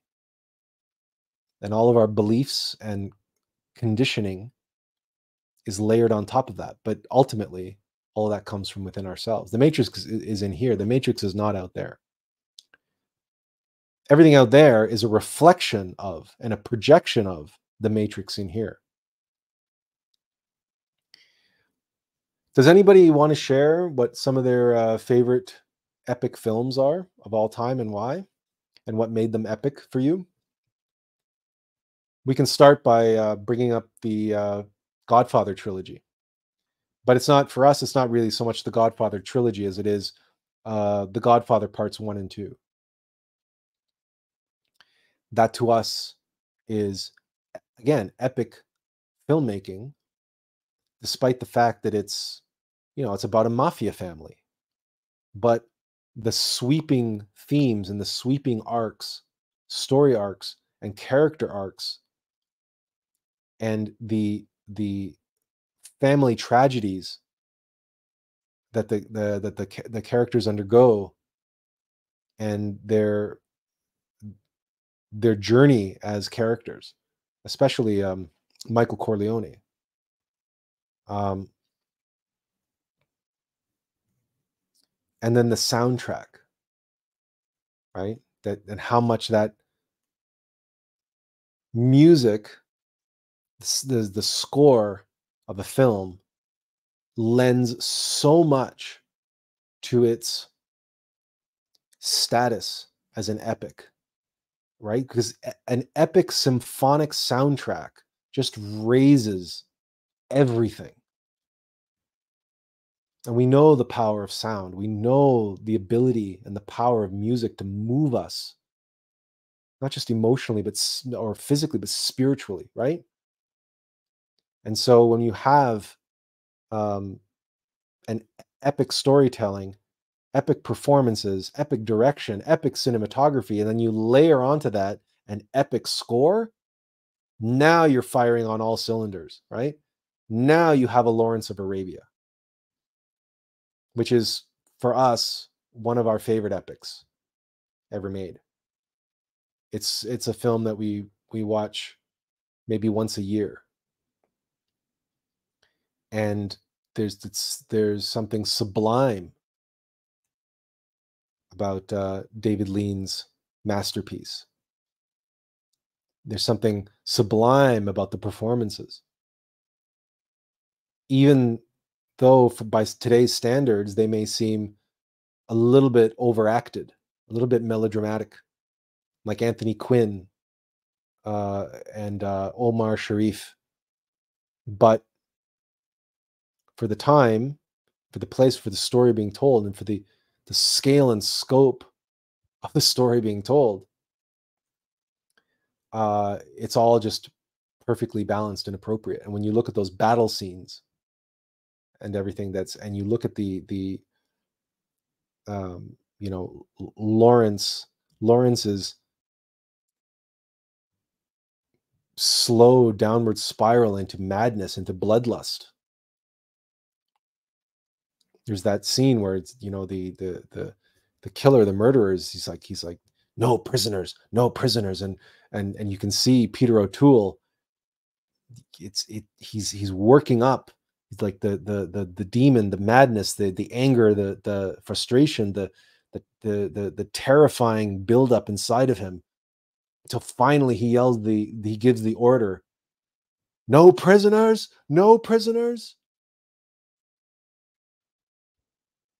And then that heart-wrenching scene where he comes back, you know, and he says, he says to his commanding officers, it's like it's like i don't send me back there. It's like it's like why not? It's like you you you you're the perfect man for the job. And he's like but there was something about i had to kill a man.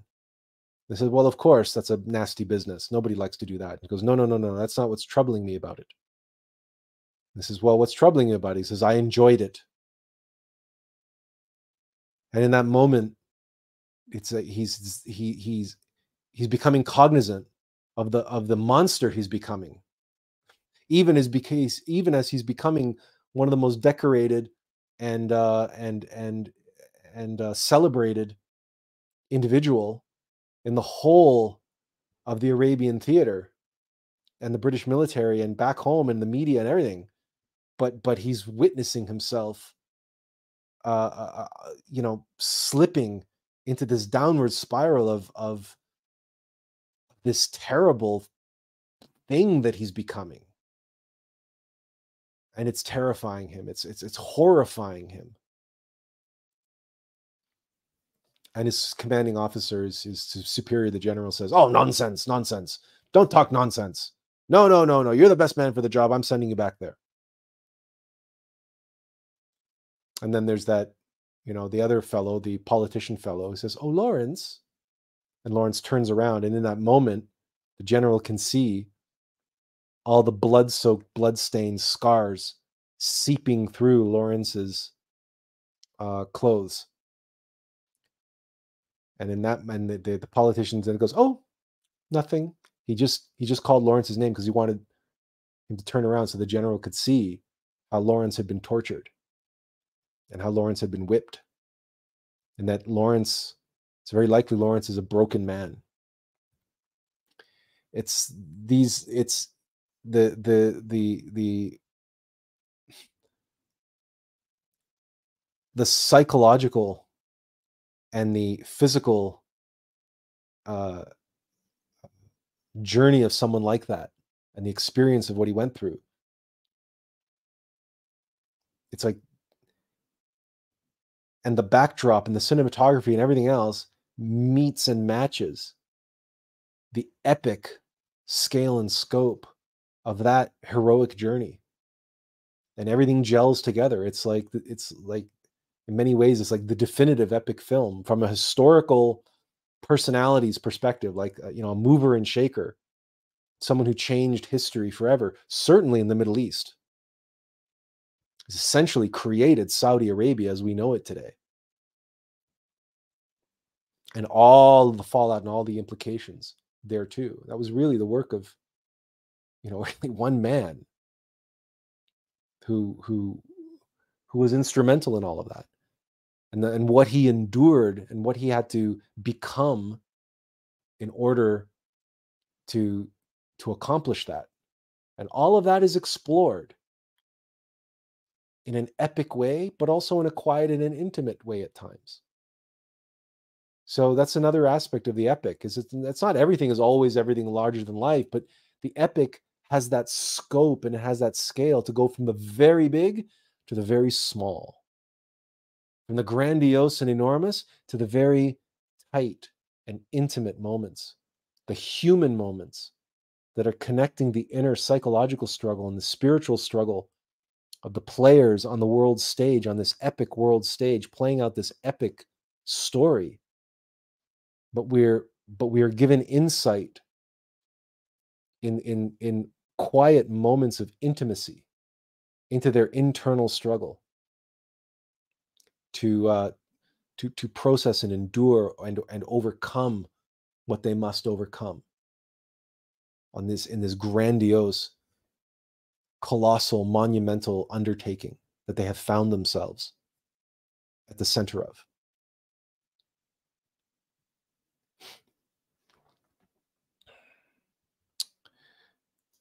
Stuart says there was a quote in Kingdom of Heaven when Balian is approached to marry the queen, and she implores him to accept her hand and condemn Guy to death by murder and avoid war. She says to him, One day you'll see that a little evil prevents many deaths. Um, yeah, she'll say, she, the, the quote is, One day you'll come to realize that um, sometimes we need to do a little evil to do a greater good. And uh, he gives pause for thought and replies, If this is truly the kingdom of heaven, then, then it is a kingdom of conscience or it is nothing, he says. If this truly is the kingdom of heaven, it must be a kingdom of conscience or it is nothing. And by this, Balian is basically saying, uh, if if we uh, betray the principles of heaven, then to, to, to preserve these walls, to preserve this so called kingdom, if we preserve this kingdom by betraying the integrity and the principles of heaven, then this kingdom is not worth preserving. We cannot preserve the kingdom of heaven by betraying the principles on, on the foundation on which it is built. This is, and yes, it hits home very hard because how many people do precisely that? And they rationalize, right? Lying and cheating and betraying and doing whatever they need to do. And they rationalize it and they say, because, uh, well, we're doing a greater good one must realize that everyone from Bill Gates to Klaus Schwab to all those other global there's plenty plenty plenty among those global elites who honestly think they're doing what's best for humanity and what's best for the planet.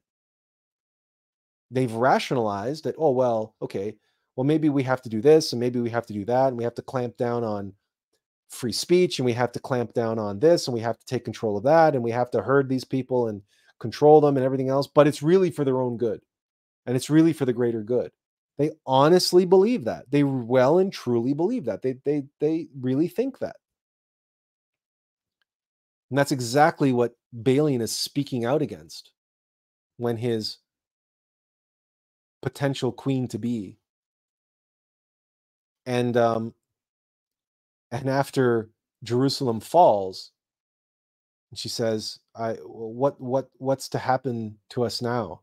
She goes, "I'm still the queen of Aqaba or whatever. I'm still the queen of this and I'm still the queen of that." And Balian says, "Decide not to be a queen, and I shall come to you." He says, "Let go of your attachments. Let go of your royal identity. Be just Sibylla. Be just a human being." And I will come to you. I will, and I will be your husband. Because I'm not looking for a queen, I'm looking for a human being. Um, Benjamin Raphael says the epic films that I like the most include The Ten Commandments, Jesus of Nazareth, The Greatest Story Ever Told, Star Wars, and Lord of the Rings. Well, of course, all of those are on our list. Uh, and and and what can one say about the Ten Commandments. If not, you know, like Lawrence of Arabia, the Ten Commandments is this tremendous archetypal uh, template for the great Hollywood epic. Ten Commandments, Ben Hur. Charlton Heston was the actor, the actor who personified the epic hero. I mean, he he he embodied the gravitas and the scale and scope, the magnitude. Oh, and of course, Stuart pipes in here and says, you know, Spartacus. No, I am Spartacus. No, I am Spartacus. I mean, what a great Stanley Kubrick epic. Uh, that's a that's that's it's a um and certainly the prototype the uh, the the gladiator is more than just a little homage to Stanley Kubrick's Spartacus. I mean, th- there there are a lot of similarities between the two, um, not just the, the the subject matter and everything else.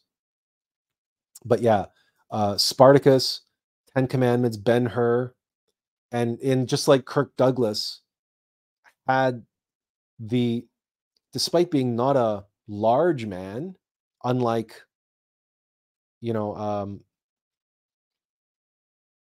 uh, a, he wasn't like a John Wayne or a or a, um, a Charlton Heston, and yet he had the gravitas, he had the the, the screen presence to to, um, and so did his co-stars to be able to carry that work. And of course, Kubrick, as the filmmaker, even though Kubrick was still relatively young then, I don't think Kubrick Kubrick really didn't achieve the height of his cinematic powers until he got into 2001 Space Odyssey and Barry Lyndon and and some of his later works, you know, um, The Shining and so on.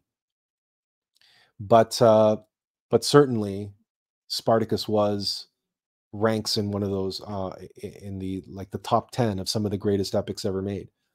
But coming back to Charlton Heston, we, you know, his Moses, and then you put him opposite Yul Brynner, and Yul Brynner's sublime performance as Ramses.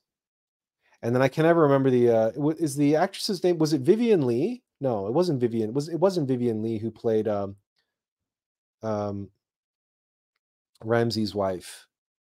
Um whose name I can't remember. But uh the one who uh of course has the hots for Moses.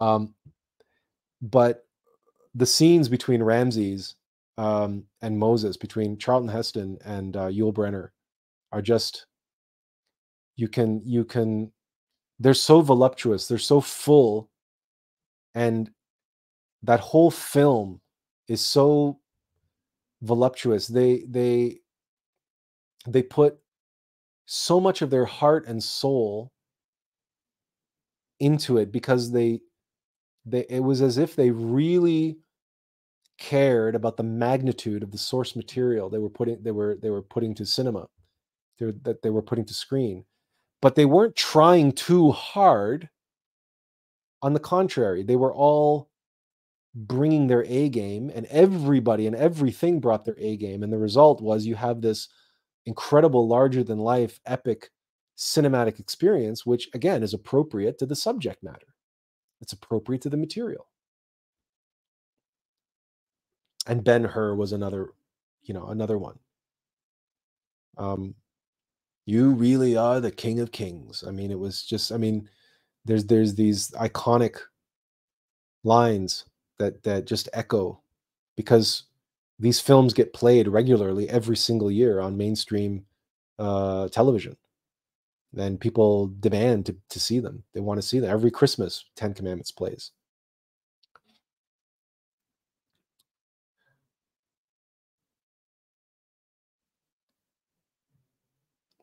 Um, Benjamin says Stuart's quote from the kingdom of heaven applies to the ongoing conflict in Israel right now. Um, well,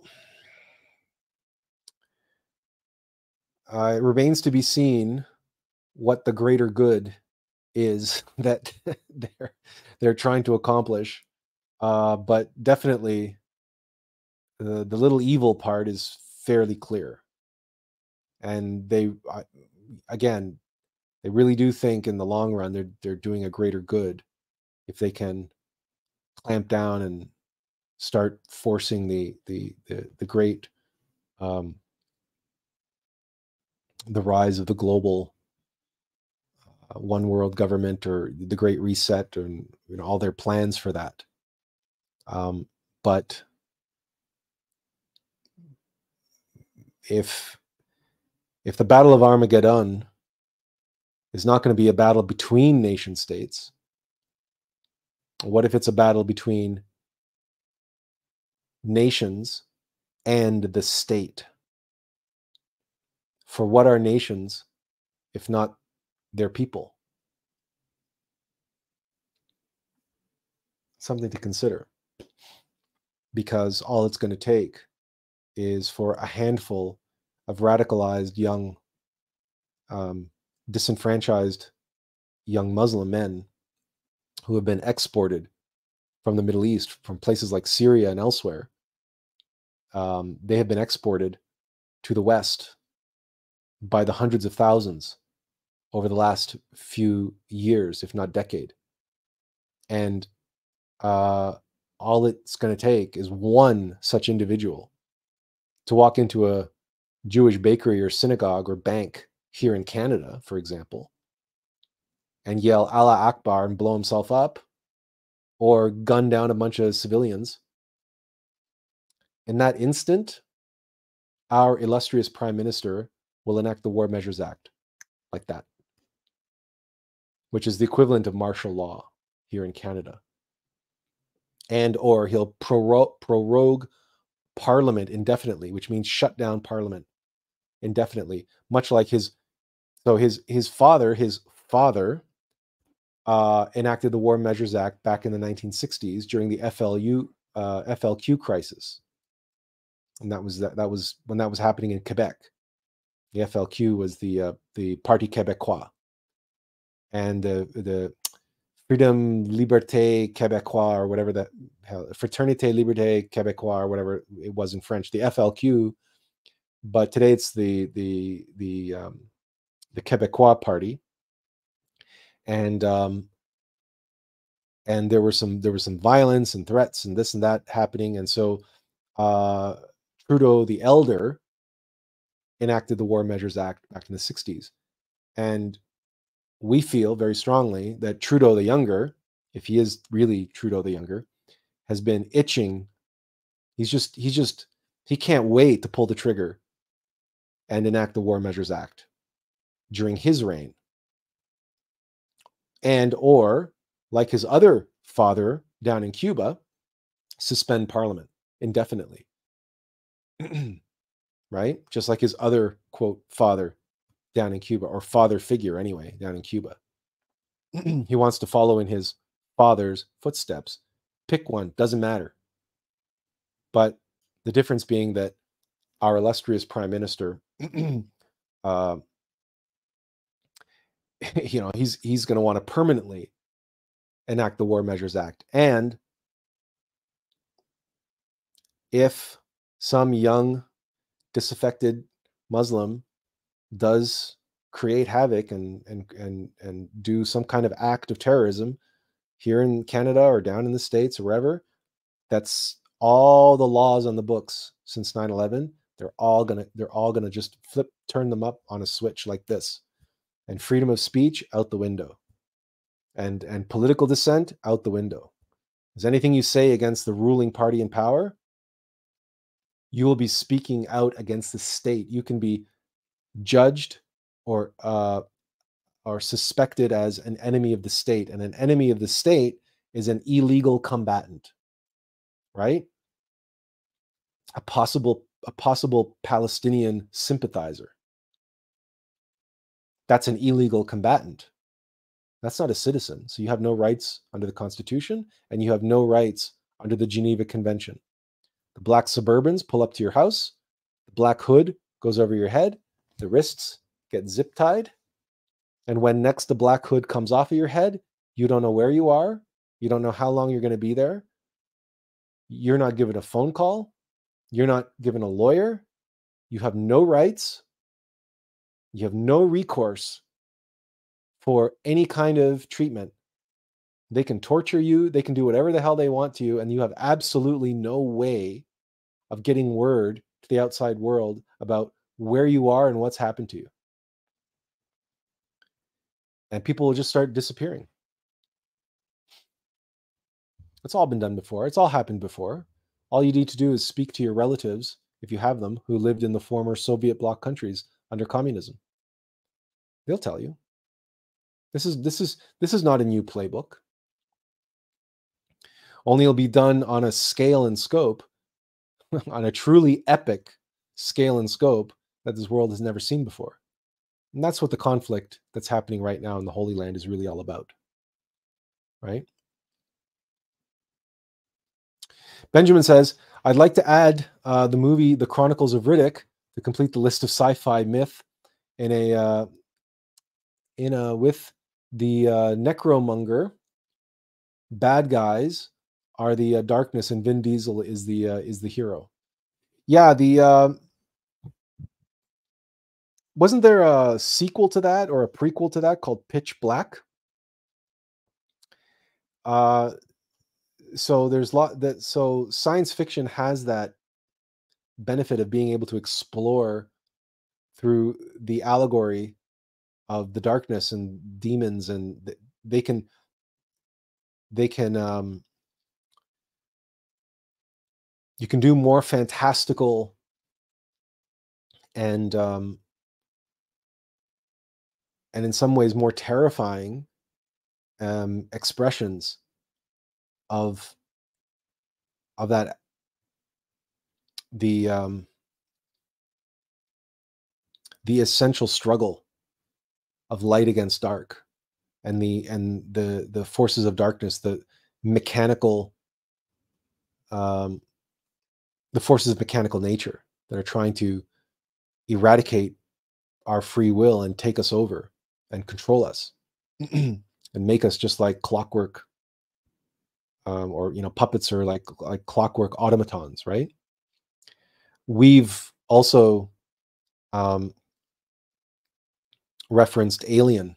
We've talked about it before but the xenomorph from alien um, who was designed by hr giger and we've talked about giger's work before. Giger dedicated his entire artistic career to the visual exploration of the biomechanical nature of the subconscious mind because Giger somehow found a way to blend uh, mechanicity and biology, and sh- and in that way, he's his uh, terrifying, nightmarish, horrific, but in a strange way, very beautiful depictions of mechanical nature encapsulate the essence of mechanical nature and there's that scene that we've shared with you uh, of Ash uh, in Alien when he's talking about how he admires the alien and why he admires the alien. He says it's the perfect organism. And its structural perfection is matched only by its hostility. And that's present in all of Giger's work. There's this, this design element that comes into play. There's a structural perfection to this biomechanical, mechanistic horror show that he's presenting. And he embodied all of that in the xenomorph. And then Ridley Scott brought it to life on screen. And it's one of the most truly terrifying um, depictions of the uh, descent into the, into the subconscious mind, the, the, the descent into Hades to face into the labyrinth, to face the, the demon, the creature, the terror, the Medusa awaiting us. And of course, it's Ripley who ends up the one who's finally facing one on one. Of course, she's she's a woman, and if you recall, her only weapon is a flamethrower. All of that, all of that has profound significance. And films like Riddick and others like it uh, pay homage to Alien, which is the granddaddy of the modern uh, of the modern sci-fi horror genre. Alien really um, established it. Not sure if I would call Alien an epic, though. Not sure it qualifies as an epic. It's high art.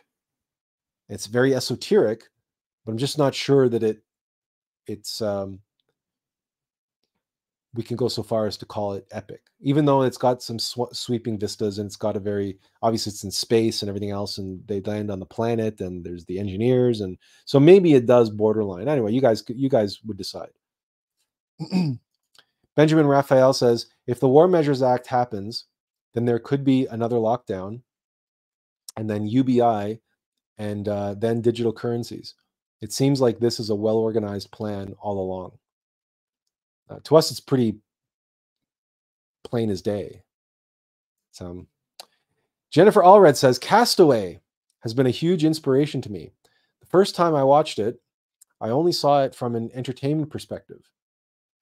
But after facing some serious struggles where circumstances were completely out of my control, that movie came alive to me. My favorite part is at the end of the movie where he is talking to his friend about his struggle on the island of uh, I not even having control over the way he died. And then a feeling came over him like a warm blanket, and he knew he had to survive. So he dot dot dot. I don't know, Jennifer, if you had more to say there and it just got cut off. I don't know if you can go back and uh, recapture and cut and paste and repost the rest of your your uh, your comment. Um, Castaway is is good. It's it's is it is it epic?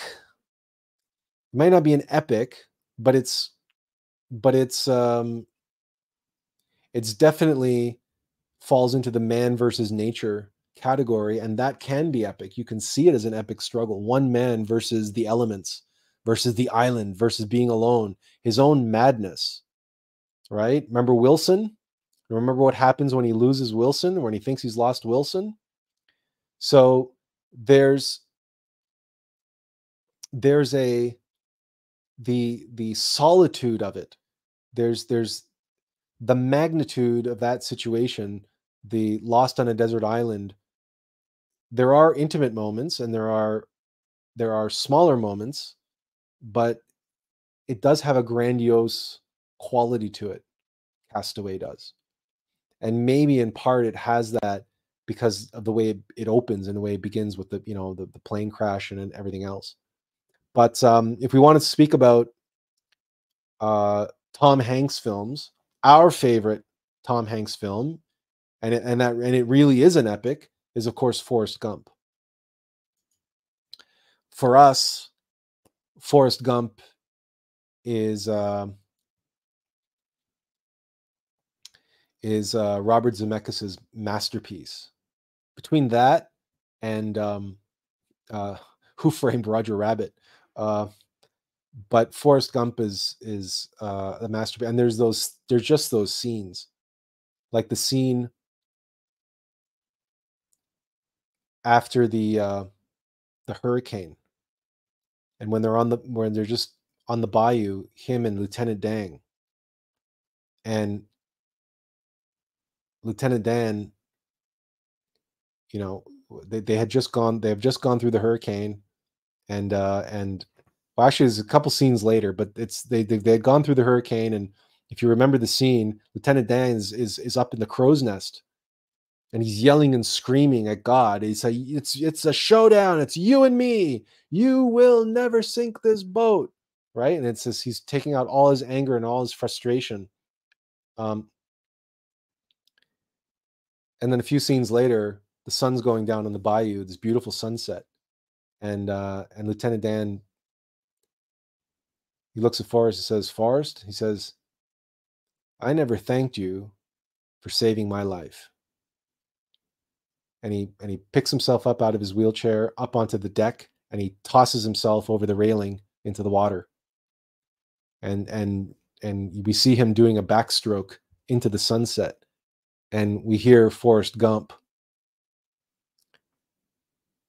his voice over saying, You know, I think Lieutenant Dan had finally made his peace with God.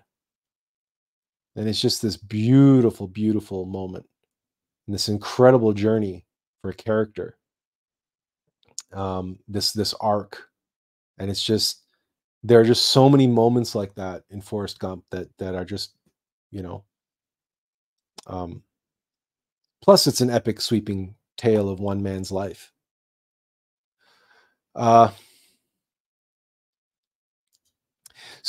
uh, Jennifer says she did find the rest of that message. She says, So he did just that, did what he had to survive. And then one day, the tide brought in a sail and he made it off the island. But now that he is back home and found his wife got remarried, he has lost her all over again. But he knows what he has to do. He has to do what he what he can do to survive because who knows what tomorrow's tide will bring in. It's a beautiful analogy when we feel like life is entirely against us and there is no chance of surviving. We can trust that if we hang in there. Even, maybe. Uh, let's see. Stuart says, uh, Kingdom of Conscience or nothing at all. Angels versus demons don't mix. I choose God. Light can't be extinguished by dark- darkness. And Mugaboo 22 says, I don't know who said this, maybe you. 90% of movies are, are like fast food, easily available with zero substance to it. It's a lot of what we get today in so called entertainment is that it's fast food, it's junk food, it's like uh, a lot of what's on, you know, the streaming services. It's content. It's filler. Right? It's filler. It fills time, it fills space, and it fills our mind. And what it fills our mind with, generally speaking, is not very good, It's not very nutritious. It doesn't feed the soul. We've talked about this. We have a live stream, well, months back, if not last year, talking about feed your soul. Jennifer completes her thought. She says, eventually, what we truly need will show up to get us on our true path. The way and opportunity will reveal itself in its own way and time. And she says, Sorry, I can't tell what parts of my comment aren't showing up. Usually the last parts. so there might be a limit to how long comments that you can uh, write. So if you want to write something really long, it's better to just like chop it up into little bits and say like part one of three, part two of three, part three of three. I don't know because uh, you're on Facebook, right? I don't know why it's doing that, or if it's Streamyards that limits the uh, how long comments can be. So we can't tell you because we we generally speaking don't leave comments, so we don't know. um, but coming back to what you were saying here at the end, it's about having faith and trust in our divine mother. And that everything happens for a reason. And then if we're thrown into a situation uh, we live by the adage ours is not the reason why ours is but to do or die. And to do or die means to be or not to be. And to fulfill our task to serve our innermost being. And our divine mother will furnish us furnish us with with all we need to perform that duty, including all of our tests, our trials and ordeals. So if we put our faith and trust in our divine mother, that's putting our faith and trust in God. Same thing. And putting our faith and trust in the guidance of our innermost being in the traversing of those obstacles the overcoming of those obstacles and the triumph of the spirit because it's that spirit inside of us which wants to be born in us and through us into the world through our actions and through our interactions and through our overcoming all the tests, trials, and ordeals that our Divine Mother sets out for us because that's exactly what we need for that triumphant spirit to to be with us and work through us because without that triumphant spirit we cannot overcome those obstacles. So the obstacles are there to to encourage us and to give us the reason and to give us the means the way to dig deep within ourselves and to call forth on that triumphant spirit so that we can conquer the obstacles that we face. and it's our divine mother, divine divine mother Columbia. She holds the law in her left hand and she holds the flaming torch of Lucifer, the light bringer, in her right hand, illuminating us, shedding light, illuminating us to all the obstacles and tests and ordeals and the causes of those ordeals that we have to overcome within ourselves to become that hero, that triumphant hero, and make of our life an epic, heroic journey. One which ends with a triumphant victory for the human spirit, our inner spirit. The innermost and the innermost of innermosts, the Logos, the cosmic Christ,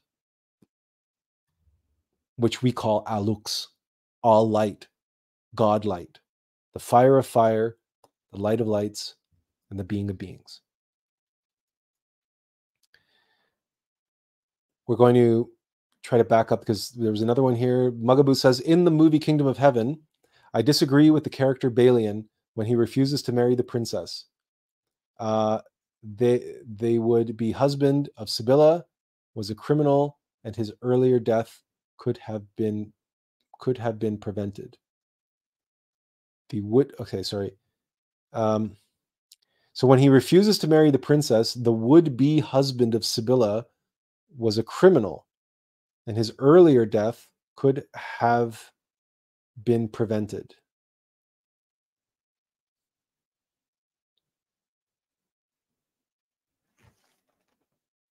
We're not sure exactly what you mean by that. We don't we're not sure what you mean by the would-be husband of Sibylla. When he refuses to marry the princess, the would-be husband of Sibylla was a criminal and earlier death could have prevented. We're not sure what you're trying to say, Mugaboo. It doesn't it doesn't ring true, it doesn't make sense to us. Maybe you can clarify that. Mugaboo says, many deaths. Probably I am not a perfect knight like Balian. um, and Mugaboo also says, not a big fan of the Wachowski brothers, who are now the Wachowski sisters, but V for Vendetta and the first Matrix were great films. Uh, indeed, and yeah, V for Vendetta is another good one. Uh, did you did you see Cloud Atlas? Because that was also done by the Wachowskis. That also has its. I would it was mixed. I think because many people who read the book felt that the book was much better, but we never read the book, so we only saw the film, and we thought the film was was was was was fairly good. It was it wasn't Matrix levels good, but it was it was good. Jennifer says, and uh, and it's fair to say that Cloud Atlas is another epic. I mean, it is another epic. It's an epic of a different kind, but it's an epic of souls, you know, over lifetimes, right? So, Jennifer Oliver says, Your live streams have been a huge strength to me in learning to trust my Divine Mother and give everything I have to her. Thank you. You're most welcome, Jennifer. It's why we're here. It's why we do these live streams. Because all of us have the potential to make of our life an epic.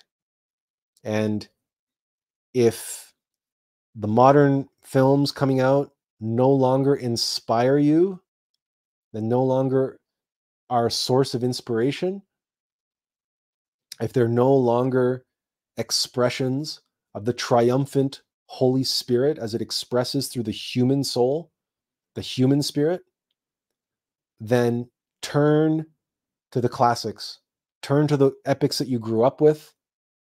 You know, go to the used DVD store, you know, get them on physical media so you will always have them to watch. So you don't have to rely on streaming services or you don't have to rely on television to replay them for you. You will you will have them so that when you feel low or feel weak or feel defeated or feel downtrodden and you need some source of inspiration you need a uh, uh, to to to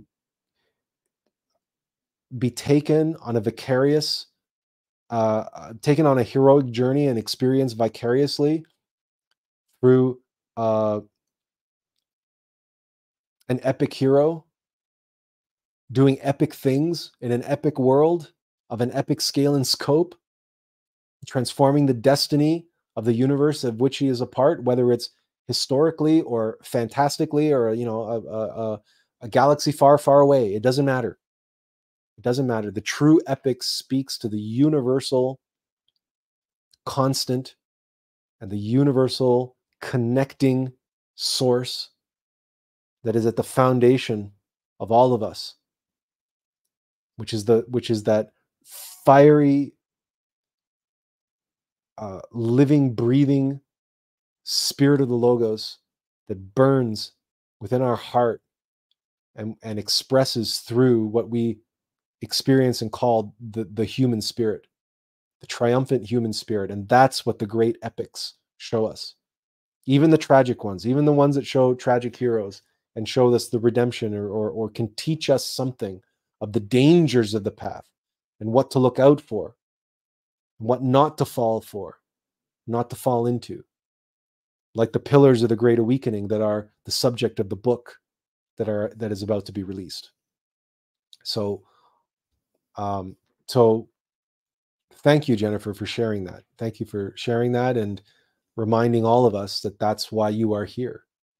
And that's why we are here. We are here for you because we are in the climax of this humanity. We are in its Kali Yuga. And, you know, you would be hard pressed to find anything more epic than the struggles that this humanity is about to face and go through. And perhaps you have experienced the same magnitude of struggles in microcosm in your own life. And perhaps you're facing those struggles now. And to rise to the challenge and meet those struggles, it's the same, the same Christic force. It's burning in the hearts of everyone and is intensifying all the expressions of light and dark it's like turning up the heat under the pot of simmering water and slowly coming to a roaring boil. And if you're experiencing that in your life in microcosm, be prepared for that to be reflected in macrocosm.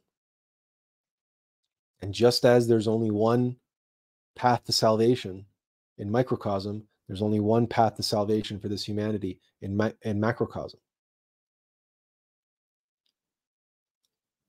And each and every hero has to walk that path for themselves. But that's why we are here to help those individuals, individuals like yourself, and the individuals who are not here watching this right now. And we will do our best to reach them in different ways as best we can. And that's one of the reasons why you know this book is about to come out and this book is only the beginning right we've got so much more that we need to do so but thank you jennifer for sharing that because it's our pleasure and our privilege mugaboo 22 says i meant to say the one who marries sibylla who then became king of jerusalem was a criminal and should have been imprisoned earlier ah yes okay all right and he says if balian would have married sibylla a war could have been prevented Perhaps, but he would have ended up a murderer.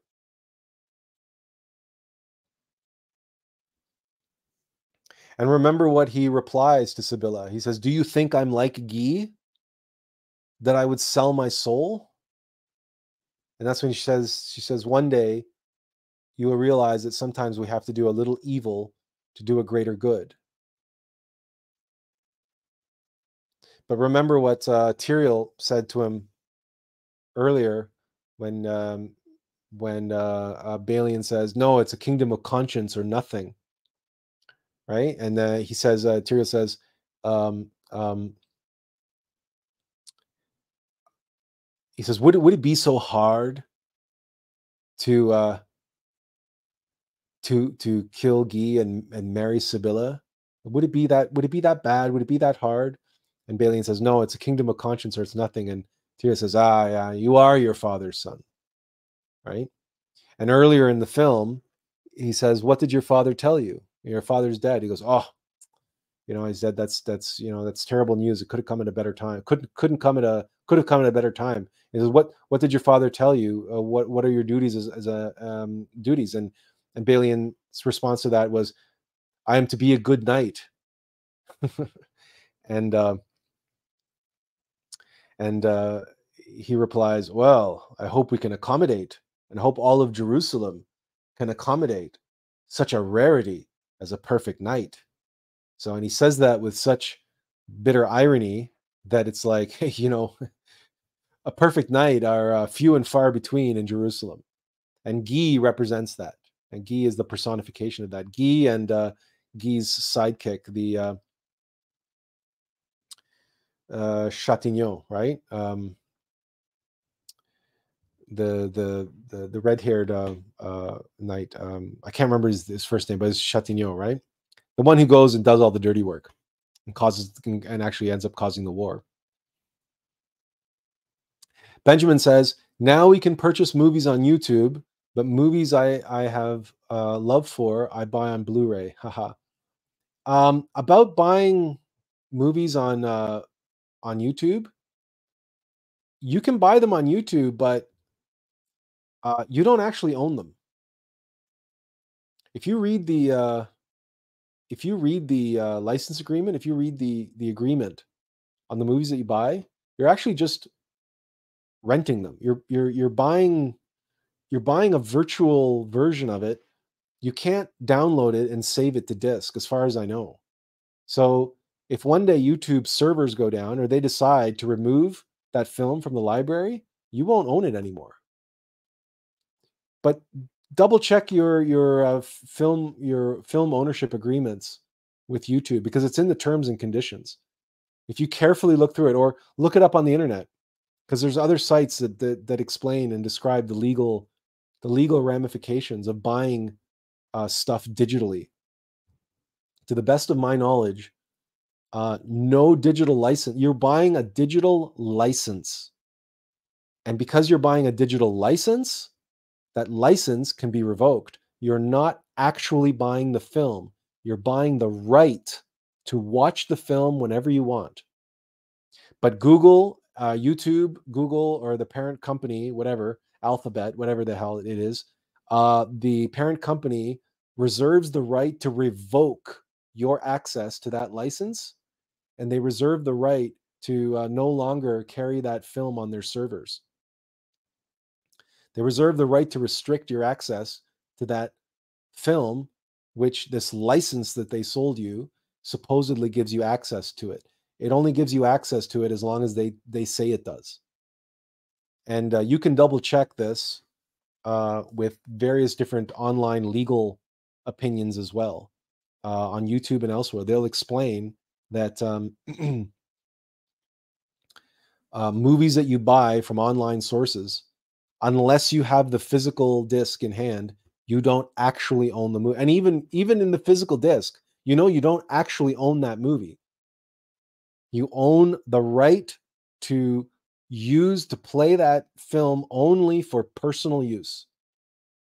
So you can't actually take that disc and go into the park and set up a projector and a screen and invite all of your neighbors like into your backyard or whatever and do a movie night and have 30 people come and watch your Blu-ray.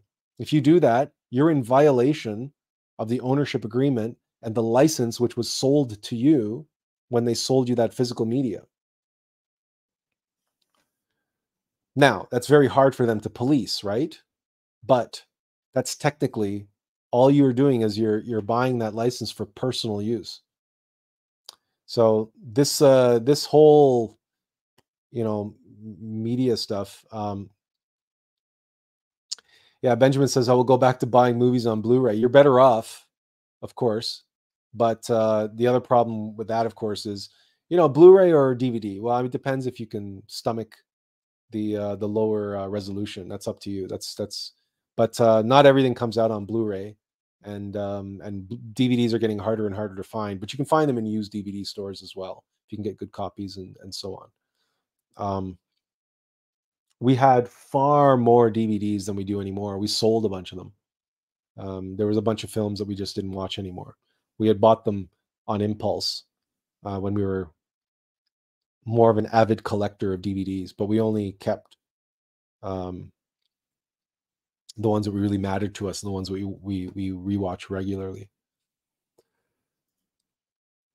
So we're we're getting up on the uh, two hour and forty five minute mark, which means that uh, this this live stream is getting into epic territory. Um, does anyone have any more questions or comments that you want to share about the topic today? Do you have any questions about the film uh, Killers of the Flower Moon or anything at all? Um, please feel free to ask. I'll give you a couple uh, minute or two to uh, if you want to type something. If not, just say no thanks or bye bye or thank you or whatever you want to say, and then that'll give us an indication that uh, we're ready to sign off for the day. As an update, uh, we think we've mentioned to you the uh, update on the book is that we've been assigned a new project manager. We have a new editing team. There was a catastrophic breakdown in communication with the previous project manager and that editing team. And the real problem was the person who started working on our book and had and uh, edited it for uh, a month they went on holiday and they handed the project over to somebody else and they started from the beginning because they didn't communicate properly to them. And the, the new person didn't wasn't able to receive instructions uh, that we were ma- making very clear to the project manager. The project manager wasn't able to communicate things. So hopefully now things have gotten back on track. But we'll see when we get the next draft from the publisher. We'll see what the next draft looks like and then we'll know better by then what the timeline is going to be. So hopefully things are moving in the right direction and uh, we'll have hopefully also we'll have more another update and more information to share with you next week. Um, but one of the things i think we we said about this delay is that sometimes delays work in our favor. And um, we mentioned we should have mentioned that imagine had we had released the book in mid October, according to our original plan, imagine had we had done that. And then two days later, Hamas attacked Israel.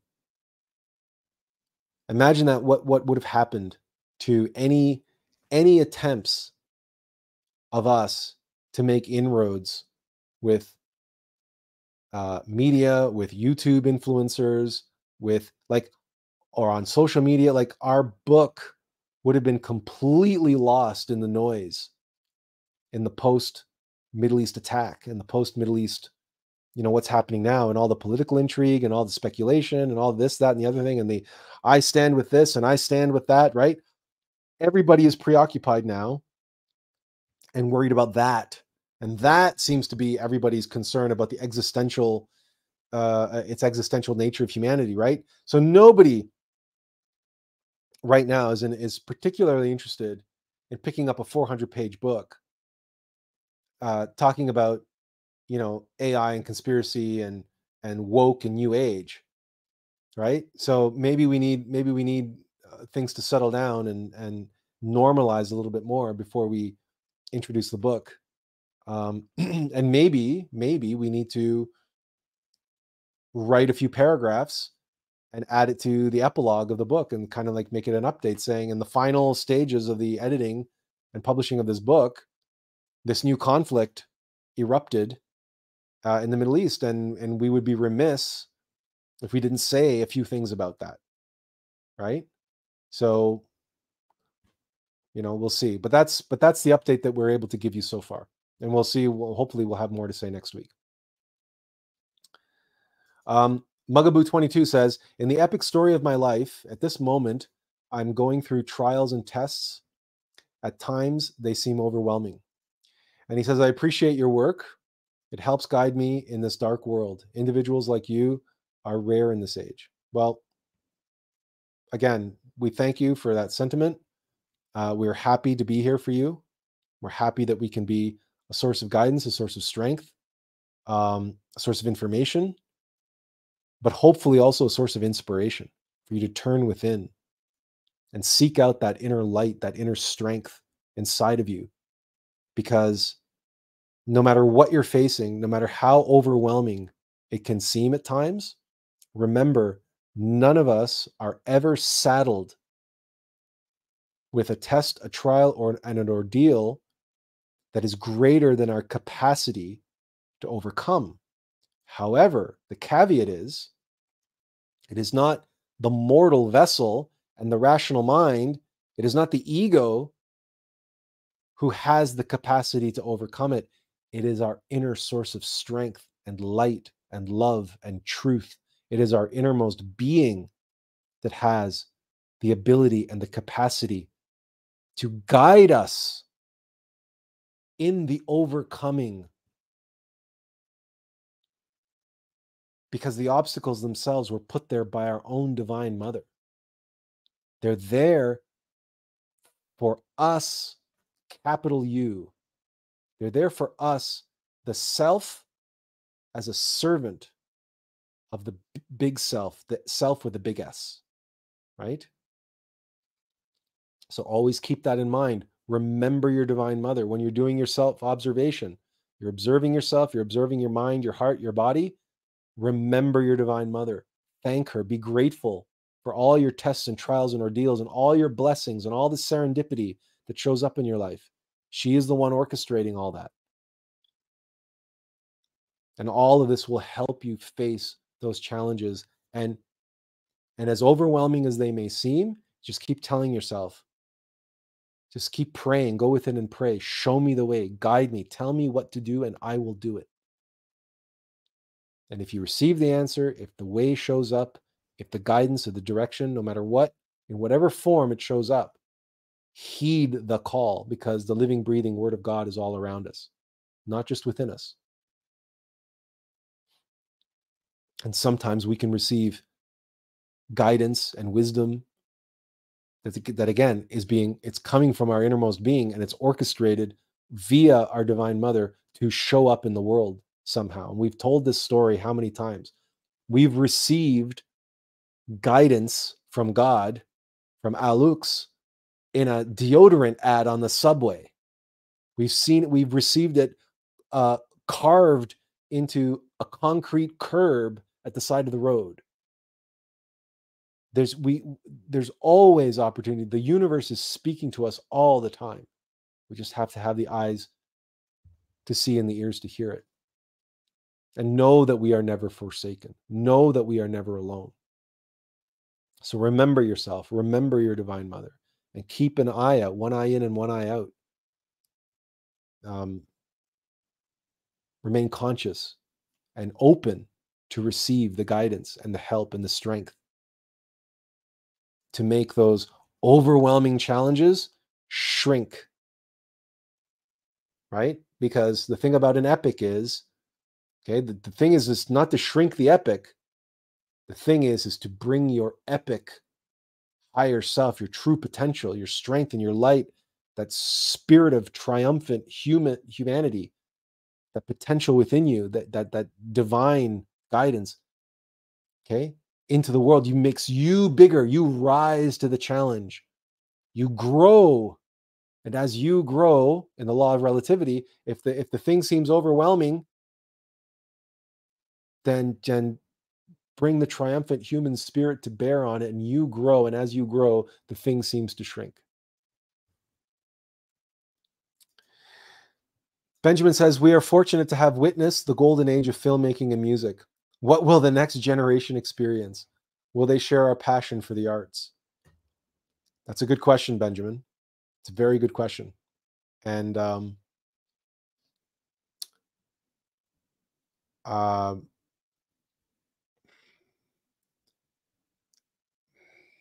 they may, their passion for this stuff, if you can call it that, it's going to be at a different level. And it's not a higher level, it's going to be at a lower level. All right. Look at the way certain people how quote passionate they are about their gangster rap and um yeah we think that we think it's enough said about that So, but no, they won't. None of what is being made today is going to survive or going to last into future generations as classics, right? Even if by some miracle, somehow, some gangster rap survives the end of the Kali Yuga and makes it into, you know, the golden age, uh, people will marvel at it as, oh my God, people actually listen to this?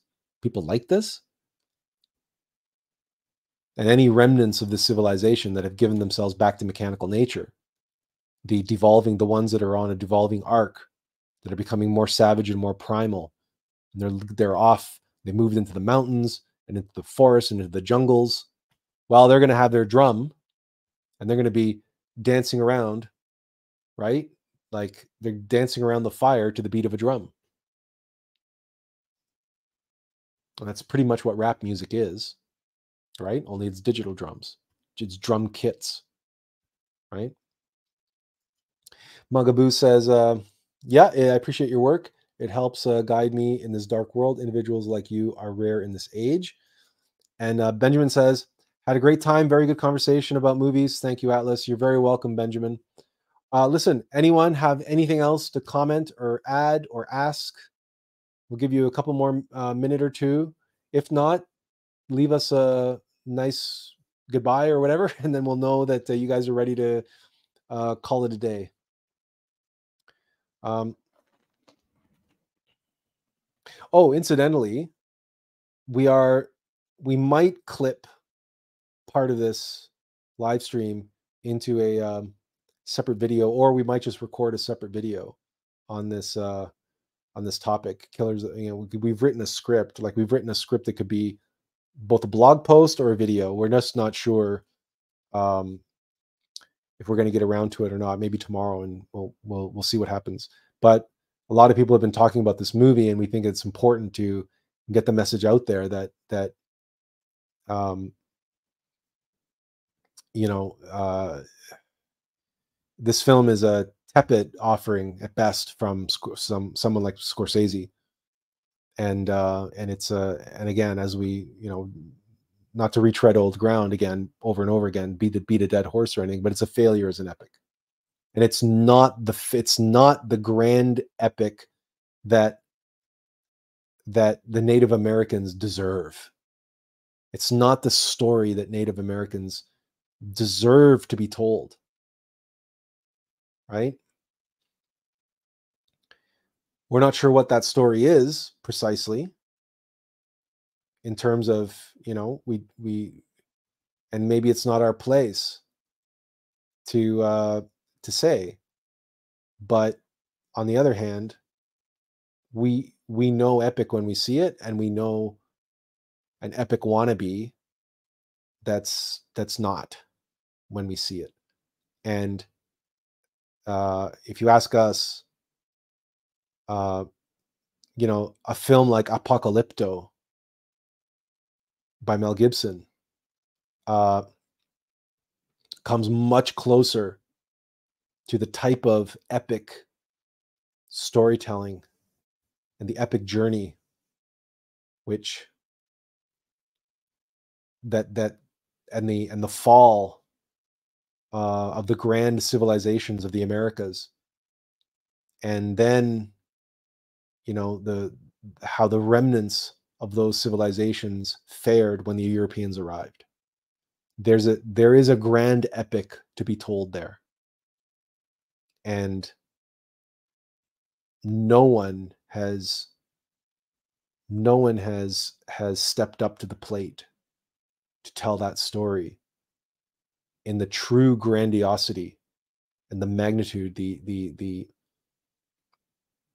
that it deserves to be told we've you know we've seen films about the fall of this empire and the fall of that empire and and you know and we've seen films about the dark ages in europe and this and that and the other thing and so on and so forth but we really outside of apocalypto and and last of the mohicans and you know and then a whole bunch of really you know bad spaghetti westerns where uh, where Native Americans were really just target practice. They were just target dummies, and and you know they were they were just used as as as uh, cardboard cutout villains for the cowboys to go and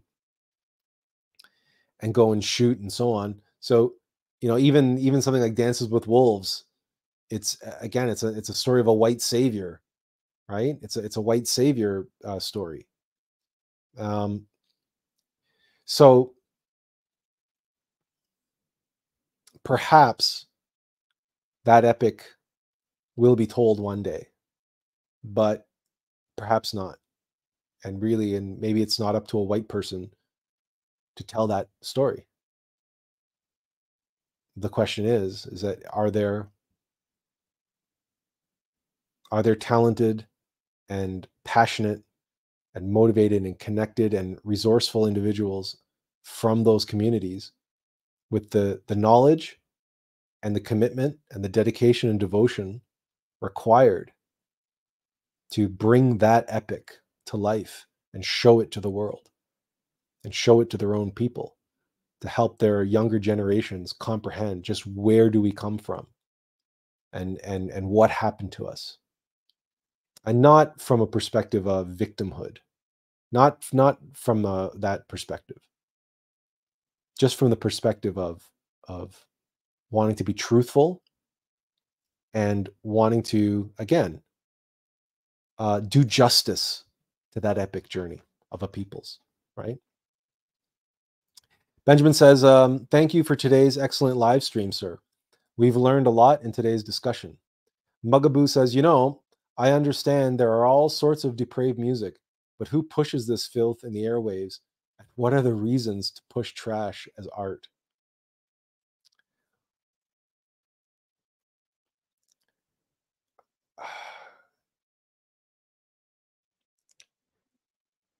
It's the forces of mechanical nature. It's the great awakening of humanity. That's the reason. It's entropy.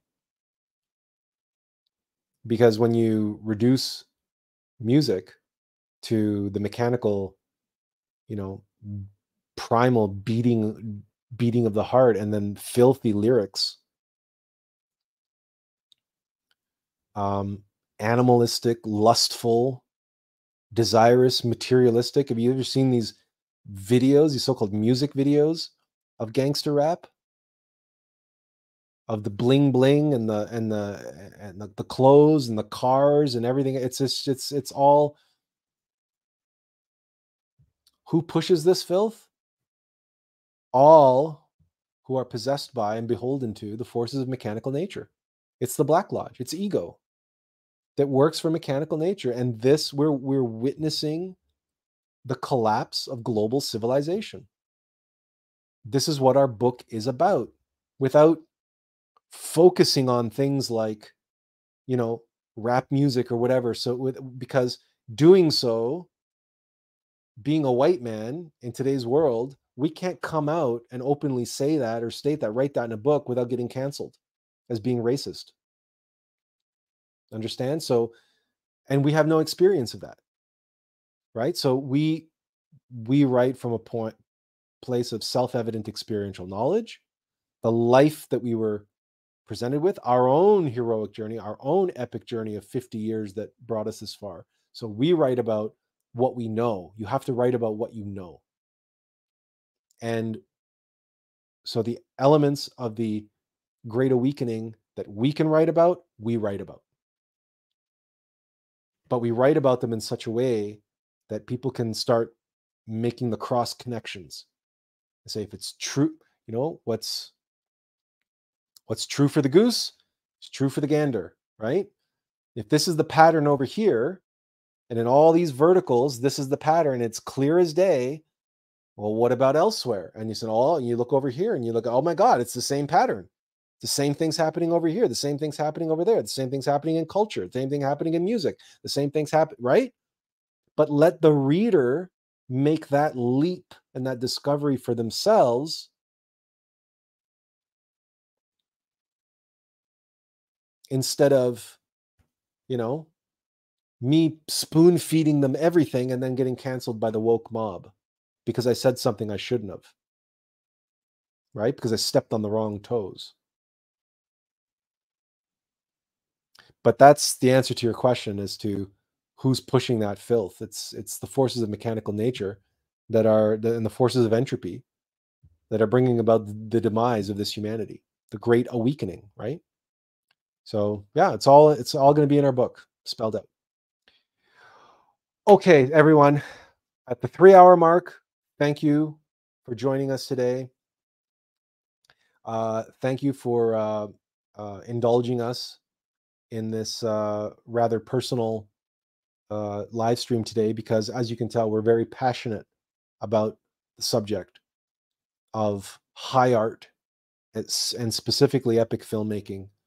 Um, and it was a dis- disappointment for us to experience this latest uh, offering by Scorsese, and and we just needed to we just needed to share our uh, frustration is not the right word, but the the our lamentably our insights into our experience and and and like all of you recognize how sad it is right? But but as it's another sign like the writing is on the wall. It's just another another indicator another indication of the great awakening of humanity and we have to be cognizant of that we have to accept and allow for old age the withering, the breaking down of things. This is just the way it goes. The sooner we accept it, the sooner we can make peace with it, the sooner we can be um,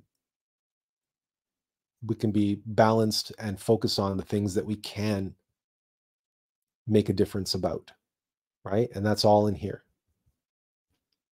So thank you all. Uh, we hope to see you again next week. In the meantime, take care of yourselves, take care of those you love, uh, take care of your innermost being's. Intention and mission for you in life, and take care of your thoughts and your emotions, your sensations, your impressions. Observe them, transform them. Remember your divine mother um, do your pranayama, do your meditation, do your mantra, do whatever practices that help you strengthen that connection and expand the bandwidth between you and your innermost epic hero and bring more of that triumphant Holy Spirit into the world as practical, meaningful, impactful expressions of the human spirit that we all have within us, that we all have the potential to be. And on that note, to all of you, one and all, thank you. God bless. I'll see you next week. And until then, inverential peace. Take care, everyone.